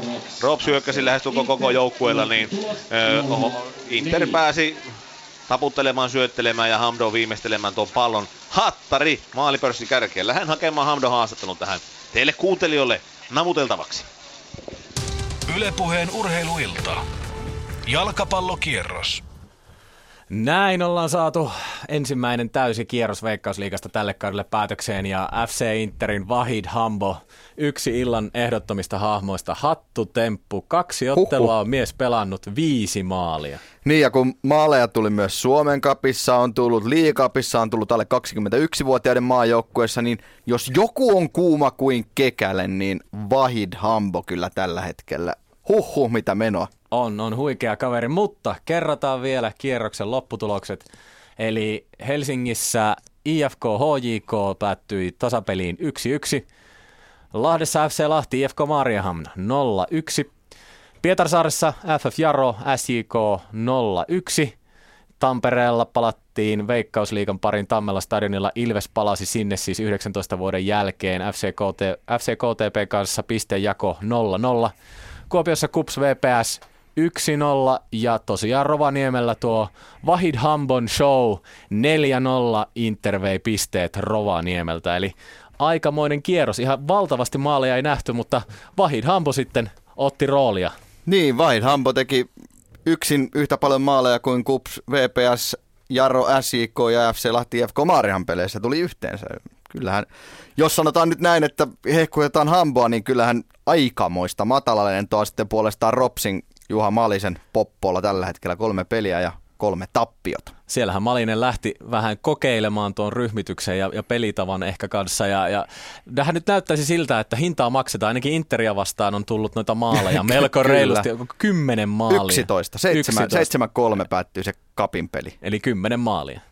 Tänään neljä nolla. Anteeksi, neljä nolla. Mä katson teksti-tv-ruuta. Joo, yksitoista maalia. Kyllä, kyllä. Aika huikeaa. Tai sanotaan näin, että ei käy Ville Iiskolaa sääliksi. Mutta mentäisikö vielä tuonne Töölön jalkapallostadionille, koska siellähän nähtiin tänään ihan, ihan uskomattoman hieno jalkapallon näytelmä. Erkka V. Lehtola siellä vieläkin varmaan aikamoisissa täpinöissä, kuten ollaan täällä studiossa. Hell-klassikoksikin tätä ottelua kutsuttiin. Joo, tämähän on tosi kuvavaa, mitä täällä stadikalla nyt tapahtuu. I F K-pelaajat, fanit juhlii punaisessa pohjoispäädyssä täysin rinnoon, H J K:n eteläpääty, Sinolog eteläpääty on tyhjä, tyhjä faneista, tyhjä pelaajista. Tämä vaan kertoo, miten paljon isompi juttu tämä oli kuitenkin I F K-organisaatiolle, pelaajille, valmentajille. Tämä oli uutta, tämä oli iso herkko, tämä oli heille monelle pelaajallekin niin isoin matsi tähän uralla. Ja tota, tästä pitääkin nauttia, koska he ansaitsi tasapelin. oli, oli tota, ihan sitä alun myllytystä lukunottamatta, oli hyvin mukana pelissä. Totta kai joutui välipuolustaa syvältä ottamaan vastaan, mutta teki senkin kontrolloidusti ja pyst, oli, oli niin kuin läpiottelu vaarallinen. Ja kyllähän Erkka I F K tuossa toisella puolikkaalla loi niitä paikkoja, joista Joo. olisi voinut täräyttää sen voittomallekin. No ehdottomasti. Siivola, Ahonen, kumppanit. Niin Vassasin ylärimaa. Vassasin rimaa. Niin sanottiin, alati vaarallinen joukkue ja ihan selvä asia. Nyt oli kuitenkin äärimmäinen mittari Suomen kentillä ja selvisi siitä hyvin. Kyllä tämä vahvistaa joukkuetta niin henkisen puolen rajusti. Niin etenkin kun miettii millä tavalla ottelu alkoi. Neljä minuuttia pelikellossa ja Mike Hafenar laittaa pallon pussiin. Tappio asemasta joukko onnistui nousemaan no. tasoihin. Hieno venyminen niin, just, just, just se alku, mitä ikään kuin ei saisi tapahtua, mikä saattaisi tämmöistä nousijoukkuetta, joka tulee niinku uuteen tilanteeseen niinku horjuttaa pahasti. I F K aikansa, aikansa niinku kokos, kokos joukkueen, mutta et sai rivit kasaan ja tosiaan tuli väkevästi takaisin peliä. Tämä on, tää on niinku niin hieno asia, ei pelkästään I F K:lle, ei pelkästään Helsingin futikselle, vaan myös koko Suomen jalkapallolle. Tämmöinen kilpailutilanne on Helsingissä vahvistunut. Hienoja kuvia nähdään nyt tuossa juuri äsken. Stadin kingit ja pelaajat sinne tulivat kiittämään kannattajia. Siellä halaillaan yli mainostauluja ja näin poispäin. Niin siinä voi sanoa, että joukkue ja fanit ovat ainakin lähellä toisia. Aika kunnioitettavaa. Joo, ja nyt on tosi tärkeää, että järjestelmiehillä muilla on niin pelisilmä. Antaa vaan fanilla tuossa nyt tuossa päädyssä, että älkää ruvetko tunkamaan ketään vaan niin väkisin katsomaan takaisin. Tää pitää sallia. Tässä on, tässä on menoja ja meininkiä tunnetta suomalaisia jalkapallokatsomaan, kun tää vaan pysyy kontrollissa. Vähän tuossa toisella puoliskolla sosiaalista mediaa katsoin. Nostetaan sieltä nyt esiin, että esimerkiksi Lasse Saari sanoi, että tämä tapahtuma on ihmisen hyvä kokea. Ei meinaa uskoa todeksi, että ollaan Suomessa. No sepä se, koska me kaikki Matti Asat kumppanit tiedetään, että on välillä aika raskasta tarpomista. Ihan totta, ihan totta. Joo, joo, kuinka kyllä yritetään olla markkinamiehiin, niin se vaan on. Meillä on, meillä on tosi pitkät talvi, täällä on pimeätä, meillä on konkursseja, meillä on vaikka minkä näköisiä juttuja, meillä on ikävät arvokeskus. Niin nämä hetket on kultaakin kalliimpia pelkästään siinä arjessa jaksamisen kannalta. Kyllä vaan. Yli kymmenen tuhatta ihmistä tosiaan tänään, tänään siellä Töölö-stadionilla. Ehkä nyt sitten pakko kuitenkin kysyä. H J K lähti niin selkeänä suosikkina tähän otteluun. Hafenar, Hafenar neljännellä minuutilla pukkasi pallon sisään. Onko klubilla syytä olla pettynyt tulokseen? Mä uskon, että on pettynyt tulokseen. H J K pelaa joka pelissä voitosta ja voittoja odotetaan. He tietää sen itse. Tietää, on itse niin pelannut itse tommoseen asemaan, missä vaan kolme pinnaa tyydyttää. tyydyttää. Siinä pelissä oli paljon hyviä juttuja. Mä uskon, että tämä jopa, jopa jollain tavalla saattoi yllättää tämä I F K:n raaka niin kuin vastarinta. Mutta mun mielestä H J K myös niin kuin ajoittain pelasi, pelasi paremmin kuin mitä jossain aikaisemmissa peleissä. Et en mä usko, että he on niin kuin ihan täysin pettyneet oman suorituksensa. Tulokseen varmasti. Niin ja toinen tasapeli. Joo, niin. kyllä. Ja kyllä, periaatteessa ja kotikentällä, vaikka joo, tänään niin, ei ollutkaan. Niin. Ja jollain tavalla myös kapissakin tasapeli, jos ajatellaan, että niin. meni, meni yhdeksän minuuttia tason, tasassa divarijoukkueet vastaan. Että, et tietysti klubin kaltaisessa joukkueessa niin aika nopeasti ruvetaan puhumaan, että mikä mättä, niin, jos, ei, jos, ei, jos ei voittaa rupea tulemaan. Ei, ei ehkä lähdetä vielä kuitenkaan ei, siihen, mutta to, toki olihan tässä se, kun Lehkosuo tuli viime kaudella kesken kauden puikkoihin, nyt on tavallaan saanut rakentaa koko talvikauden, niin ei se ainakaan vielä ihan ole loksahdellut tuominsassa pelaaminen. Kyllähän se on pakko myöntää ihan tulostienkin muodossa. Joo, totta kai näin. Ja tietysti pitää muistaa, että aika, vaikka otan pelkästään kärjessä Hafenar, Tanaka uusia pelaajia, mutta heidän kanssaan on tietysti saatu aika monta viikkoa, jopa kuukausi tehdä jo töitä.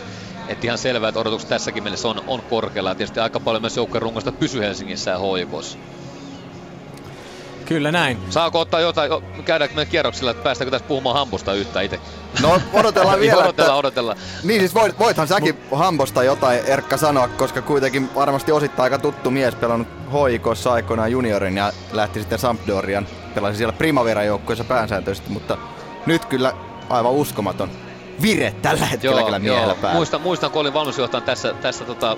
tässä seurassa ja, ja Hampo oli, oli meillä pelas B-poikien mestaruussarja ja oli silloinkin hyvä maalintekijä ja, ja mukana, mutta me käytiin jatkuvasti sitä keskustelua, onko hän oikeasti täydellä liekellä, laittaako hän itse joka treenissä, joka pelissä täysillä likoon. Vastaus oli aina, että ei laita, mutta kaikki näki tämän potentiaalin, tietynlaisen lahjakkuuden, röyhkeiden, kyvyn tehdä maalin, mutta yritettiin vahvistaa niin kuin vahinista ja us- uskoa, että laita vielä vähän ittees enemmän likoon, niin mahdollista vaikka mihin. Ja, ja hän kävi tosiaan Italiassa ja on sen jälkeen palannut, palannut Suomeen ja nyt me nähdään tämän talentin määrä.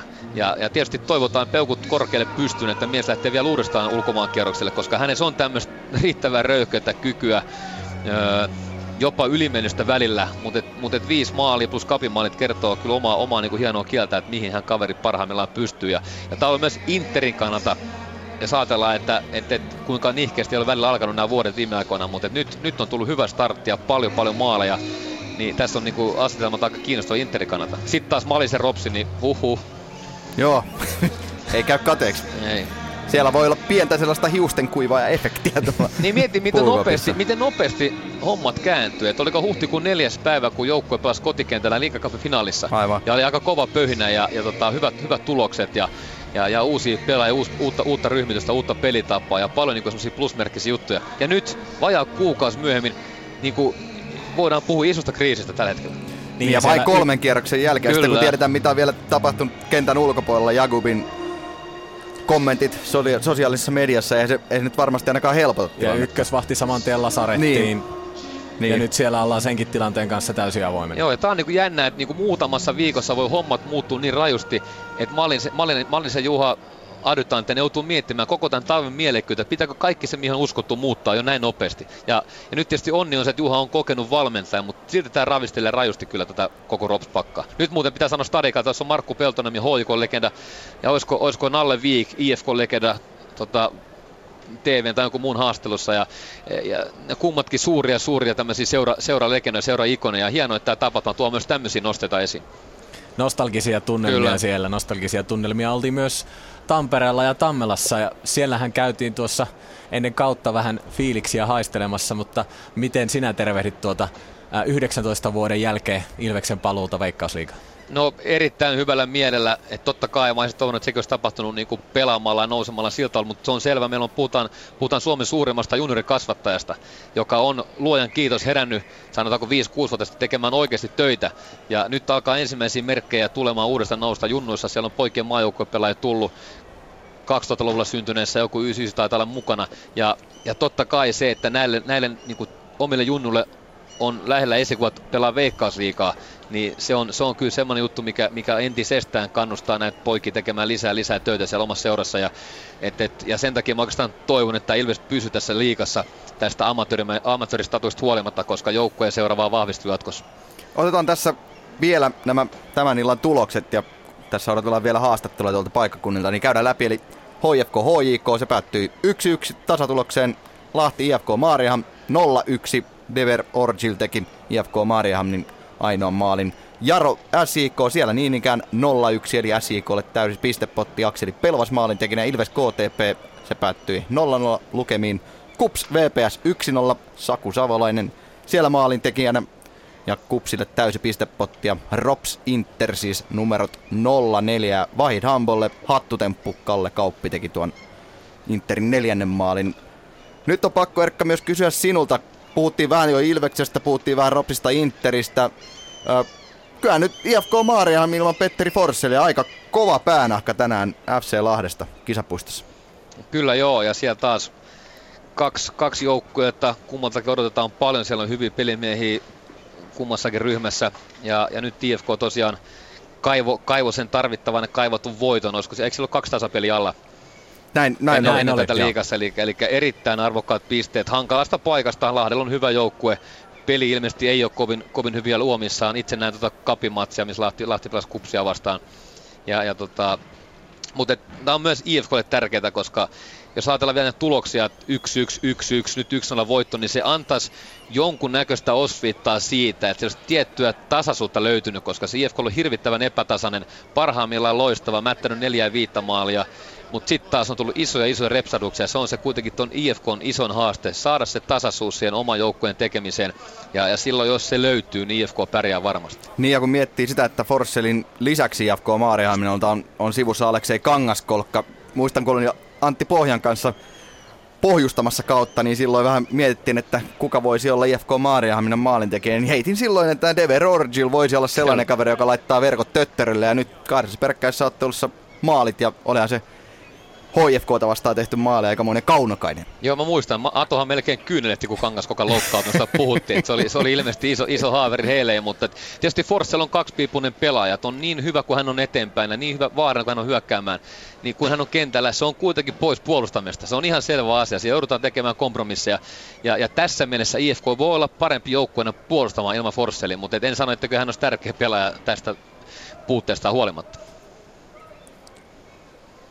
Näin, joo. Ja siis tosiaan vielä ehkä tuohon, jos I F K on ottaa kiinni, niin siellä tosiaan... Ja I F K Maarianhaminaan nimenomaan. nimenomaan. Nimenomaan I F K Maarianhaminaan, niin Orgilhan on painanut niitä häkkejä kapissa ja on ollut hyvässä vireessä, mutta nyt tosiaan, että ilman Forselliakin pystyy niitä verkkoja siellä venyttämään, niin se on varmasti todella tärkeä asia. Joo, kyllä joo, ja totta kai, että nyt vaan I F K:n kannalta pitää vaan pitää kädet ristissä, että Orgil pysyy nyt kunnossa, koska aina kun tämmöinen Kangaskoka Forsellin kaltaiset niin supermiehet putoo pois, niin rosteri vaan kapenee, ja nyt Orgilin pitäisi pystyä pelaamaan näitä pelejä niin kuin kahta kappaletta viikossa ja olemaan tehokas, ja se on varmaan se isoin haaste. Niin täällä kun nyt vähän tekstitv varassa ollaan myös täällä Pasilan studiossa, niin otetaan vähän näitä muidenkin otteluiden tulosta, tule, ö, tuloksia, eli Kups V P S, siellä päädyttiin Kupsin yksi nolla voittoon, ja Saku Savolainen maalintekijänä, nuori, taitaa olla kahdeksantoistavuotias hyökkääjä, joka viime syksynä Kupsin A-nuorissa mätti yhden hirmun määrän maaleja, muistaakseni Käpää vastaan teki yhdessä ottelussa kuusi maalia, Interiä vastaan yhdessä pelissä viisi maalia, ja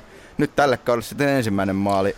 Ja voitaisinkin mennä kuuntelemaan miehen kommentteja nyt. No, no niin joo, millään aasinsiltalla, huhhuh. Niin se silta on vaan sellainen, että täällä tulee ensimmäisenä tulee V P S:n Denisin kommentit, selkeä Saku Savolainen. Denis V P S:ltä tappio oikeastaan lopun kovan taistelun jälkeenkin. Joo, tuli tappio. Tuota, tiedettiin, että erikoistilanteet nousee iso rooli tänään ja varsinkin niin näissä alkukauden peleissä joukkueet panostaa erikoistilanteisiin ja tänään se ratkesi siihen. Että tuli paljon kulmia Kupsilta. Yksi, oli yksi nukahdus ja Kups rankas siitä ja näistä pitää ottaa opiksi. Sitten taas toisessa päässä ei sit käytetty omia. Että oli niin kuin lähellä, mutta maaoja piti maalin pystyssä. Että näin tällä kertaa. Niin, siinä oli vähän... Itse asiassa molemmilta joukkueilta pikkasen vaisui tuo avauspuoli. Oliko teidän, teidän näkökulmasta, jännittikö se kauden avaus? No ei silleen niin kuin tietoisesti. Et varmasti niin kuin, kaikki on odottanut tätä kauden avausta niin kuin pitkään. Ja, tota, nämä on tämmöisiä alkukauden peliä. Jengit hiovat vielä niin kuin, taktiikkaa ja vähän kaikki kuvioit vielä. Et, tota, nämä on vähän tämmöisiä taistelupeliä alkukaudet. Asenteella nämä vedetään. Ja...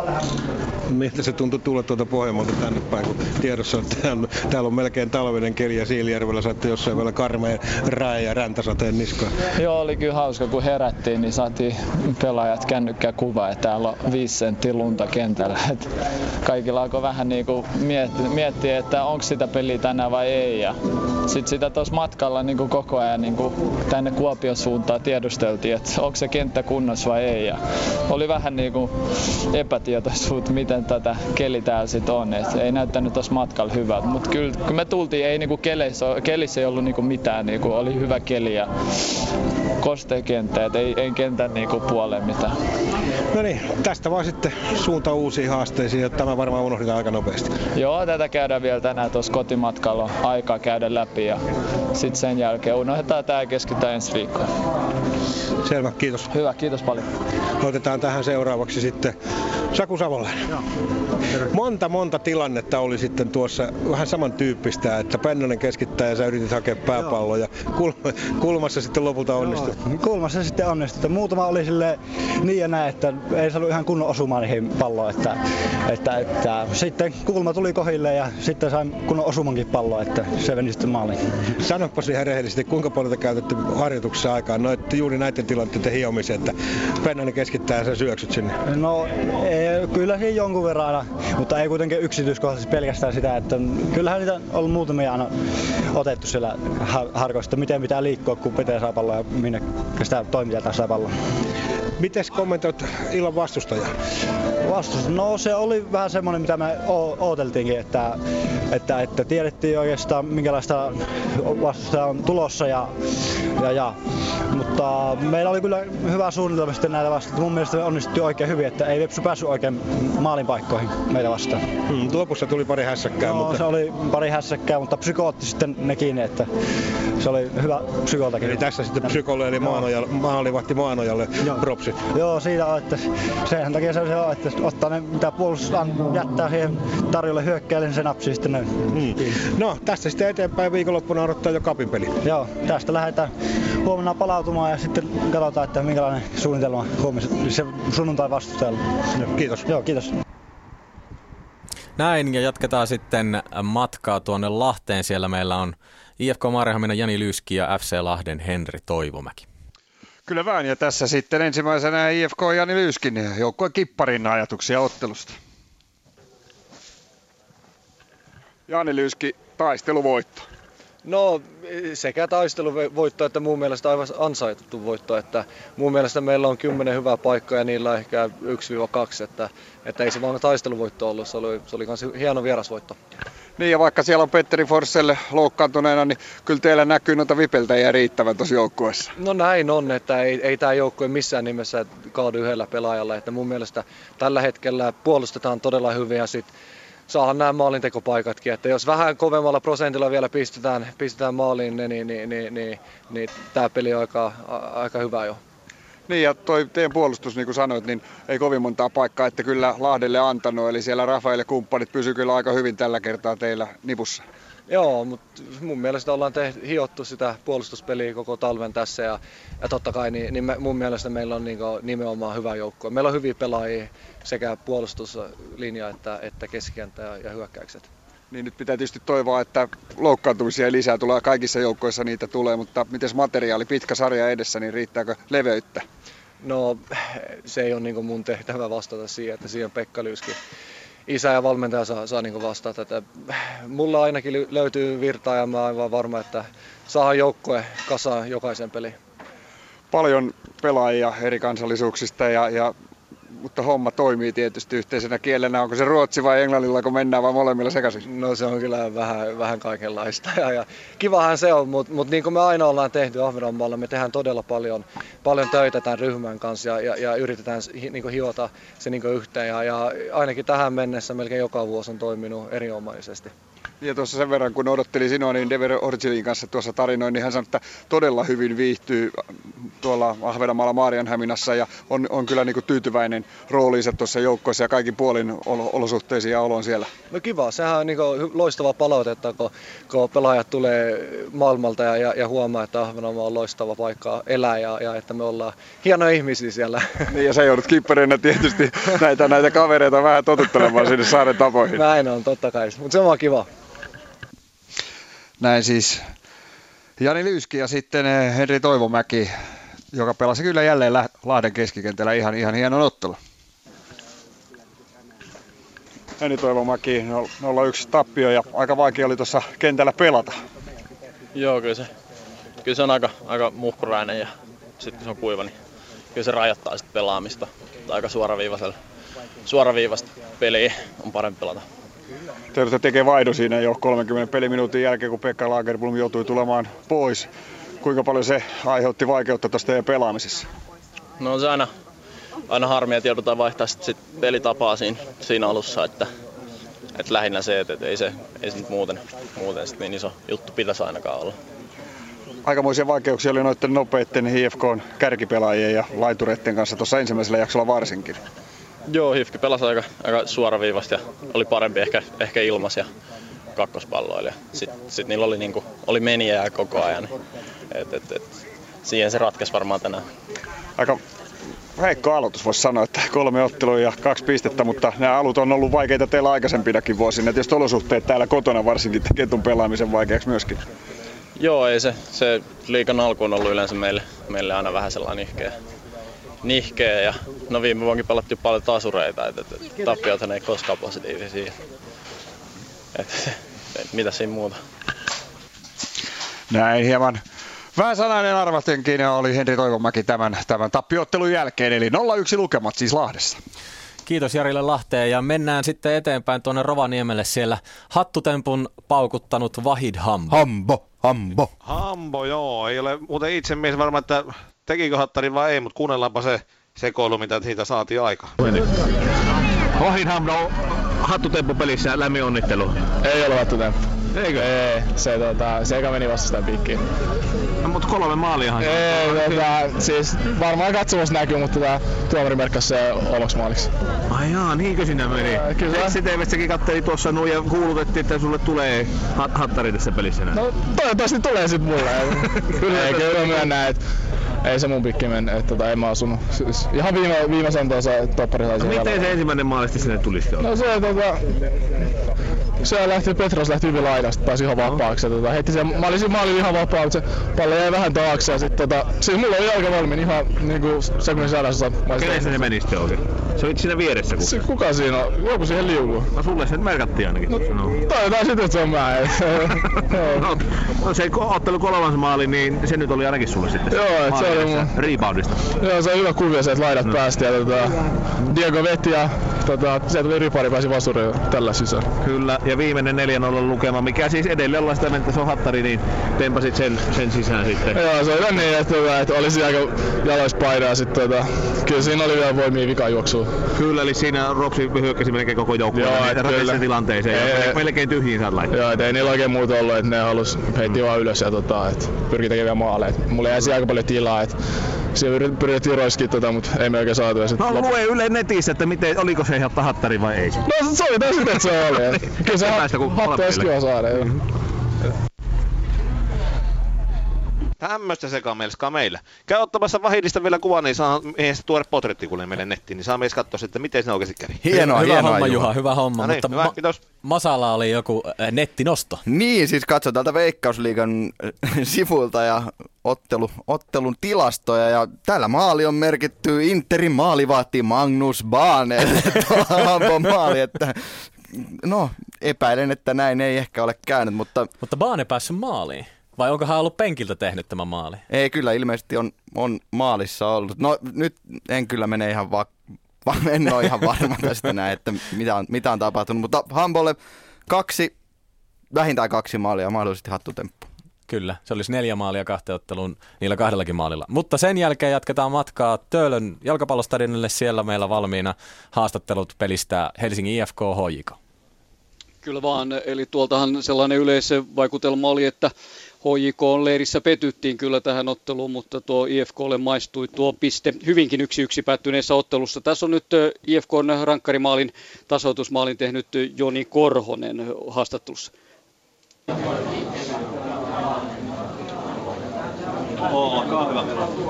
Joni Korhonen, tasapeli tällaisen derbyn jälkeen, se on varmaan maukas tulos. Se on maukas tulos, mutta tota, meillä oli pari hyvää paikkaa, että ehkä vähän jäi jopa kaivelee. Että oli mahdollista voittaa tämä suuri ja mahtava klubi. Mm. Mutta ottelun alku näytti siltä, että olette pahassa sillassa. Jännitittekö peli? Mä luulen, että osalla vähän jännitti. Se näkyy, että ei oteta palloa haltuun ja pelataan helposti, mutta siitä tulee sitten vaikeita syöttöjä. Tota, se herätti meidät se maali. Ihan täysin meidän omasta tunnesta, että päästiin pelin mukaan. Myönnät sen, että siinä oli käynnistymisvaikeuksia, että jollain tavalla vieroksutti kuitenkin tätä ensimmäistä kotiavausta. Kyllä, iso paikka monelle. Noin paljon yleisöä ja täysi tupa, niin ei meistä moni ole tuommoisia peliä pelannut. Että tota, se oli uusi alusta, kaikki uusia juttuja, niin tota, totta kai se vaikutti. Mutta periaatteessa onneksi klubi teki sen maali, tuntuu siltä. Että se herätti oikeasti meidän joka jäät ja taistelemaan. Se on mielenkiintoinen näkökulma tähän. No sun rangaistuspotku, siinä ei puntti tutissut, vaan se oli varma. Tiesit sen ihan hyvin, minne se pitää panna ja siinä se meni. Kyllä, on noin treenattu. Et se on siinä vasemmassa alas ja siitä lähdetään tuuletta fani eteen. Kiitokset teille hyvästä pelistä. Tämä derby, niin tällainen tunnelma, tällainen fiilinki, mikä täällä oli, niin aivan ainutlaatuista. Miten se pelimies koki? Jäätte pitkäksi aikaa vielä kiittävään kannattajien ottelun jälkeen. Olihan se mahtavaa, että tollaisen yleisön edes fudista pitäisi aina pelata. Et siitä saa lisää, lisää boostia, joka puolella näkee, ei ole mitään tyhjiä penkkirivejä. Mahtava, mahtava tilaisuus, mä toivon näitä lisää. Varmasti ja näitä on vielä pari tulossa, näitäkin derbyjä sitten. Oliko I F K:n pelillisesti, jos te ajattelette teidän panostanne, niin oliko se nyt parasta, mitä pystytte juuri nyt tarjoamaan? Mä luulen, että pystytään vielä parempaa. Et ei ole vielä totuttu tuommoiseen otteluruuhkaan, että se vähän paljon painaa jaloissa, mutta tota, saatiin niitä asioita, mitä ollaan haettu tänään peliin. Mä luulen, että ensi matsissa me saadaan vielä enemmän niitä, se näyttää vielä paremmalta. Kiitos. Näin, tuollaiset ajatukset siellä ja sitten yritellään viritellä tuo laite sellaisen kuntoon, että saadaan sieltä vielä kuuluviin Sebastian Sorsa H J K. Siinä pitikin vähän odotella, koska H J K-miehet viihtyivät kopissa ja olivat tietysti ajatuksissaan tuon pelin jälkeen, koska enemmänkin oli heillä hakusessa, mutta tässä Sebastian Sorsa.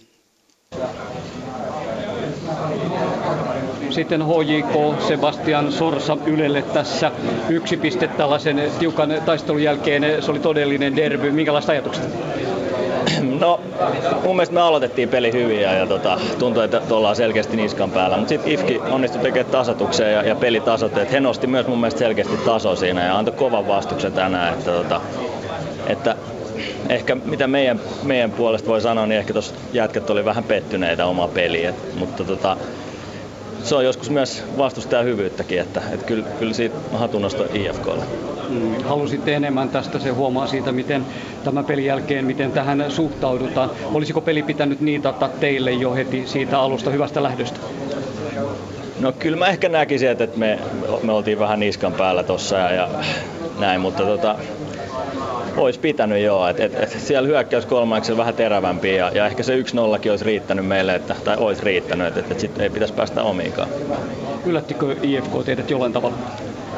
Ei se varmaan yllättänyt. Kyllä me niinku tiedettiin, että mitä tuleman pitää, että tiukka, tiukka vastus. Ja he, he pelasivat koko sydämellä ja, ja kyllä mun mielestä mekin. Et, et ei siinä asenteesta ollut kiinni. Että tota, futissa on tällaista, että et nämä on hankalia pelejä, tällaiset paikallispelit. Ja, ja tota, siisti on toi tunnelma, että et tota, kyllä, kyllä siinä nautti pelaamisesta.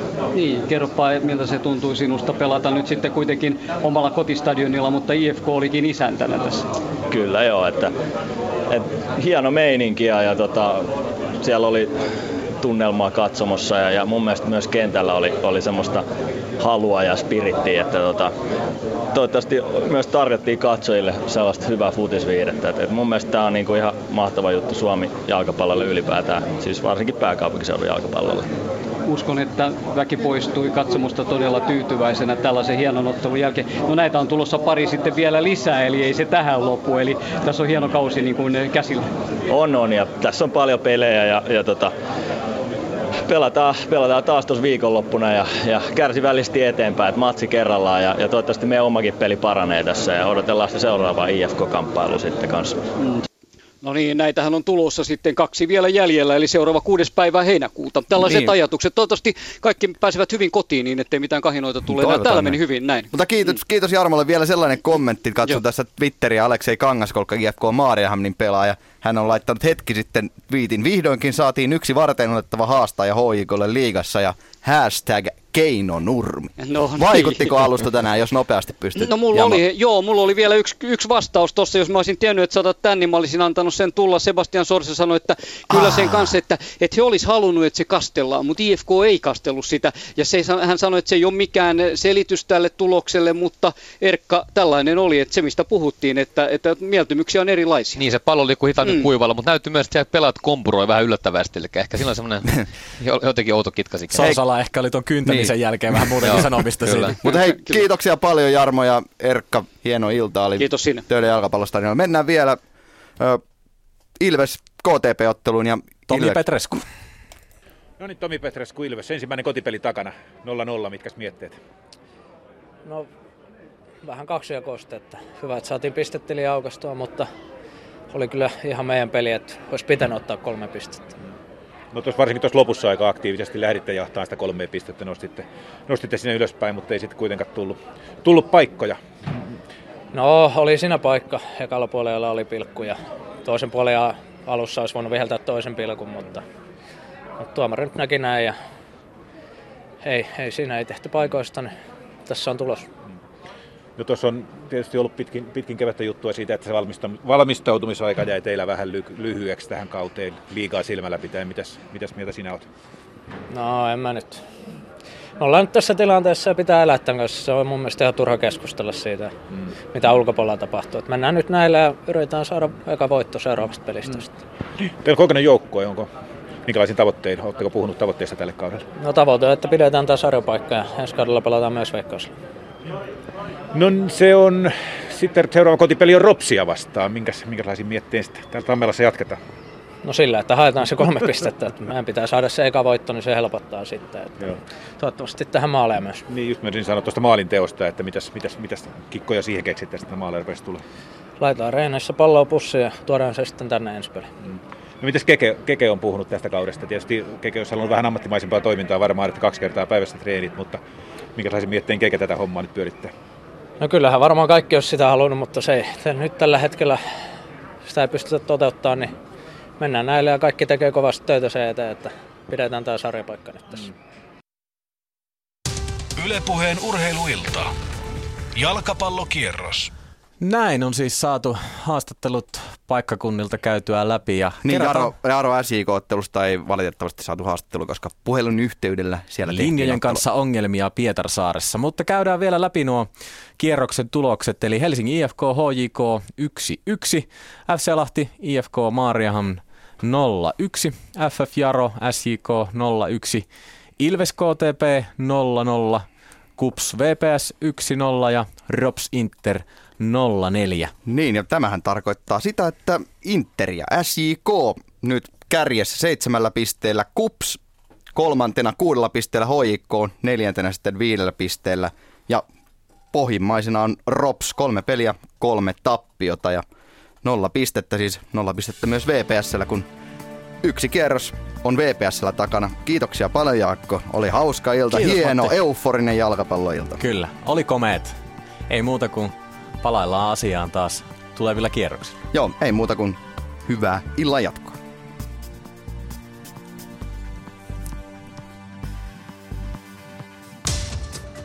Yle Puheen urheiluilta.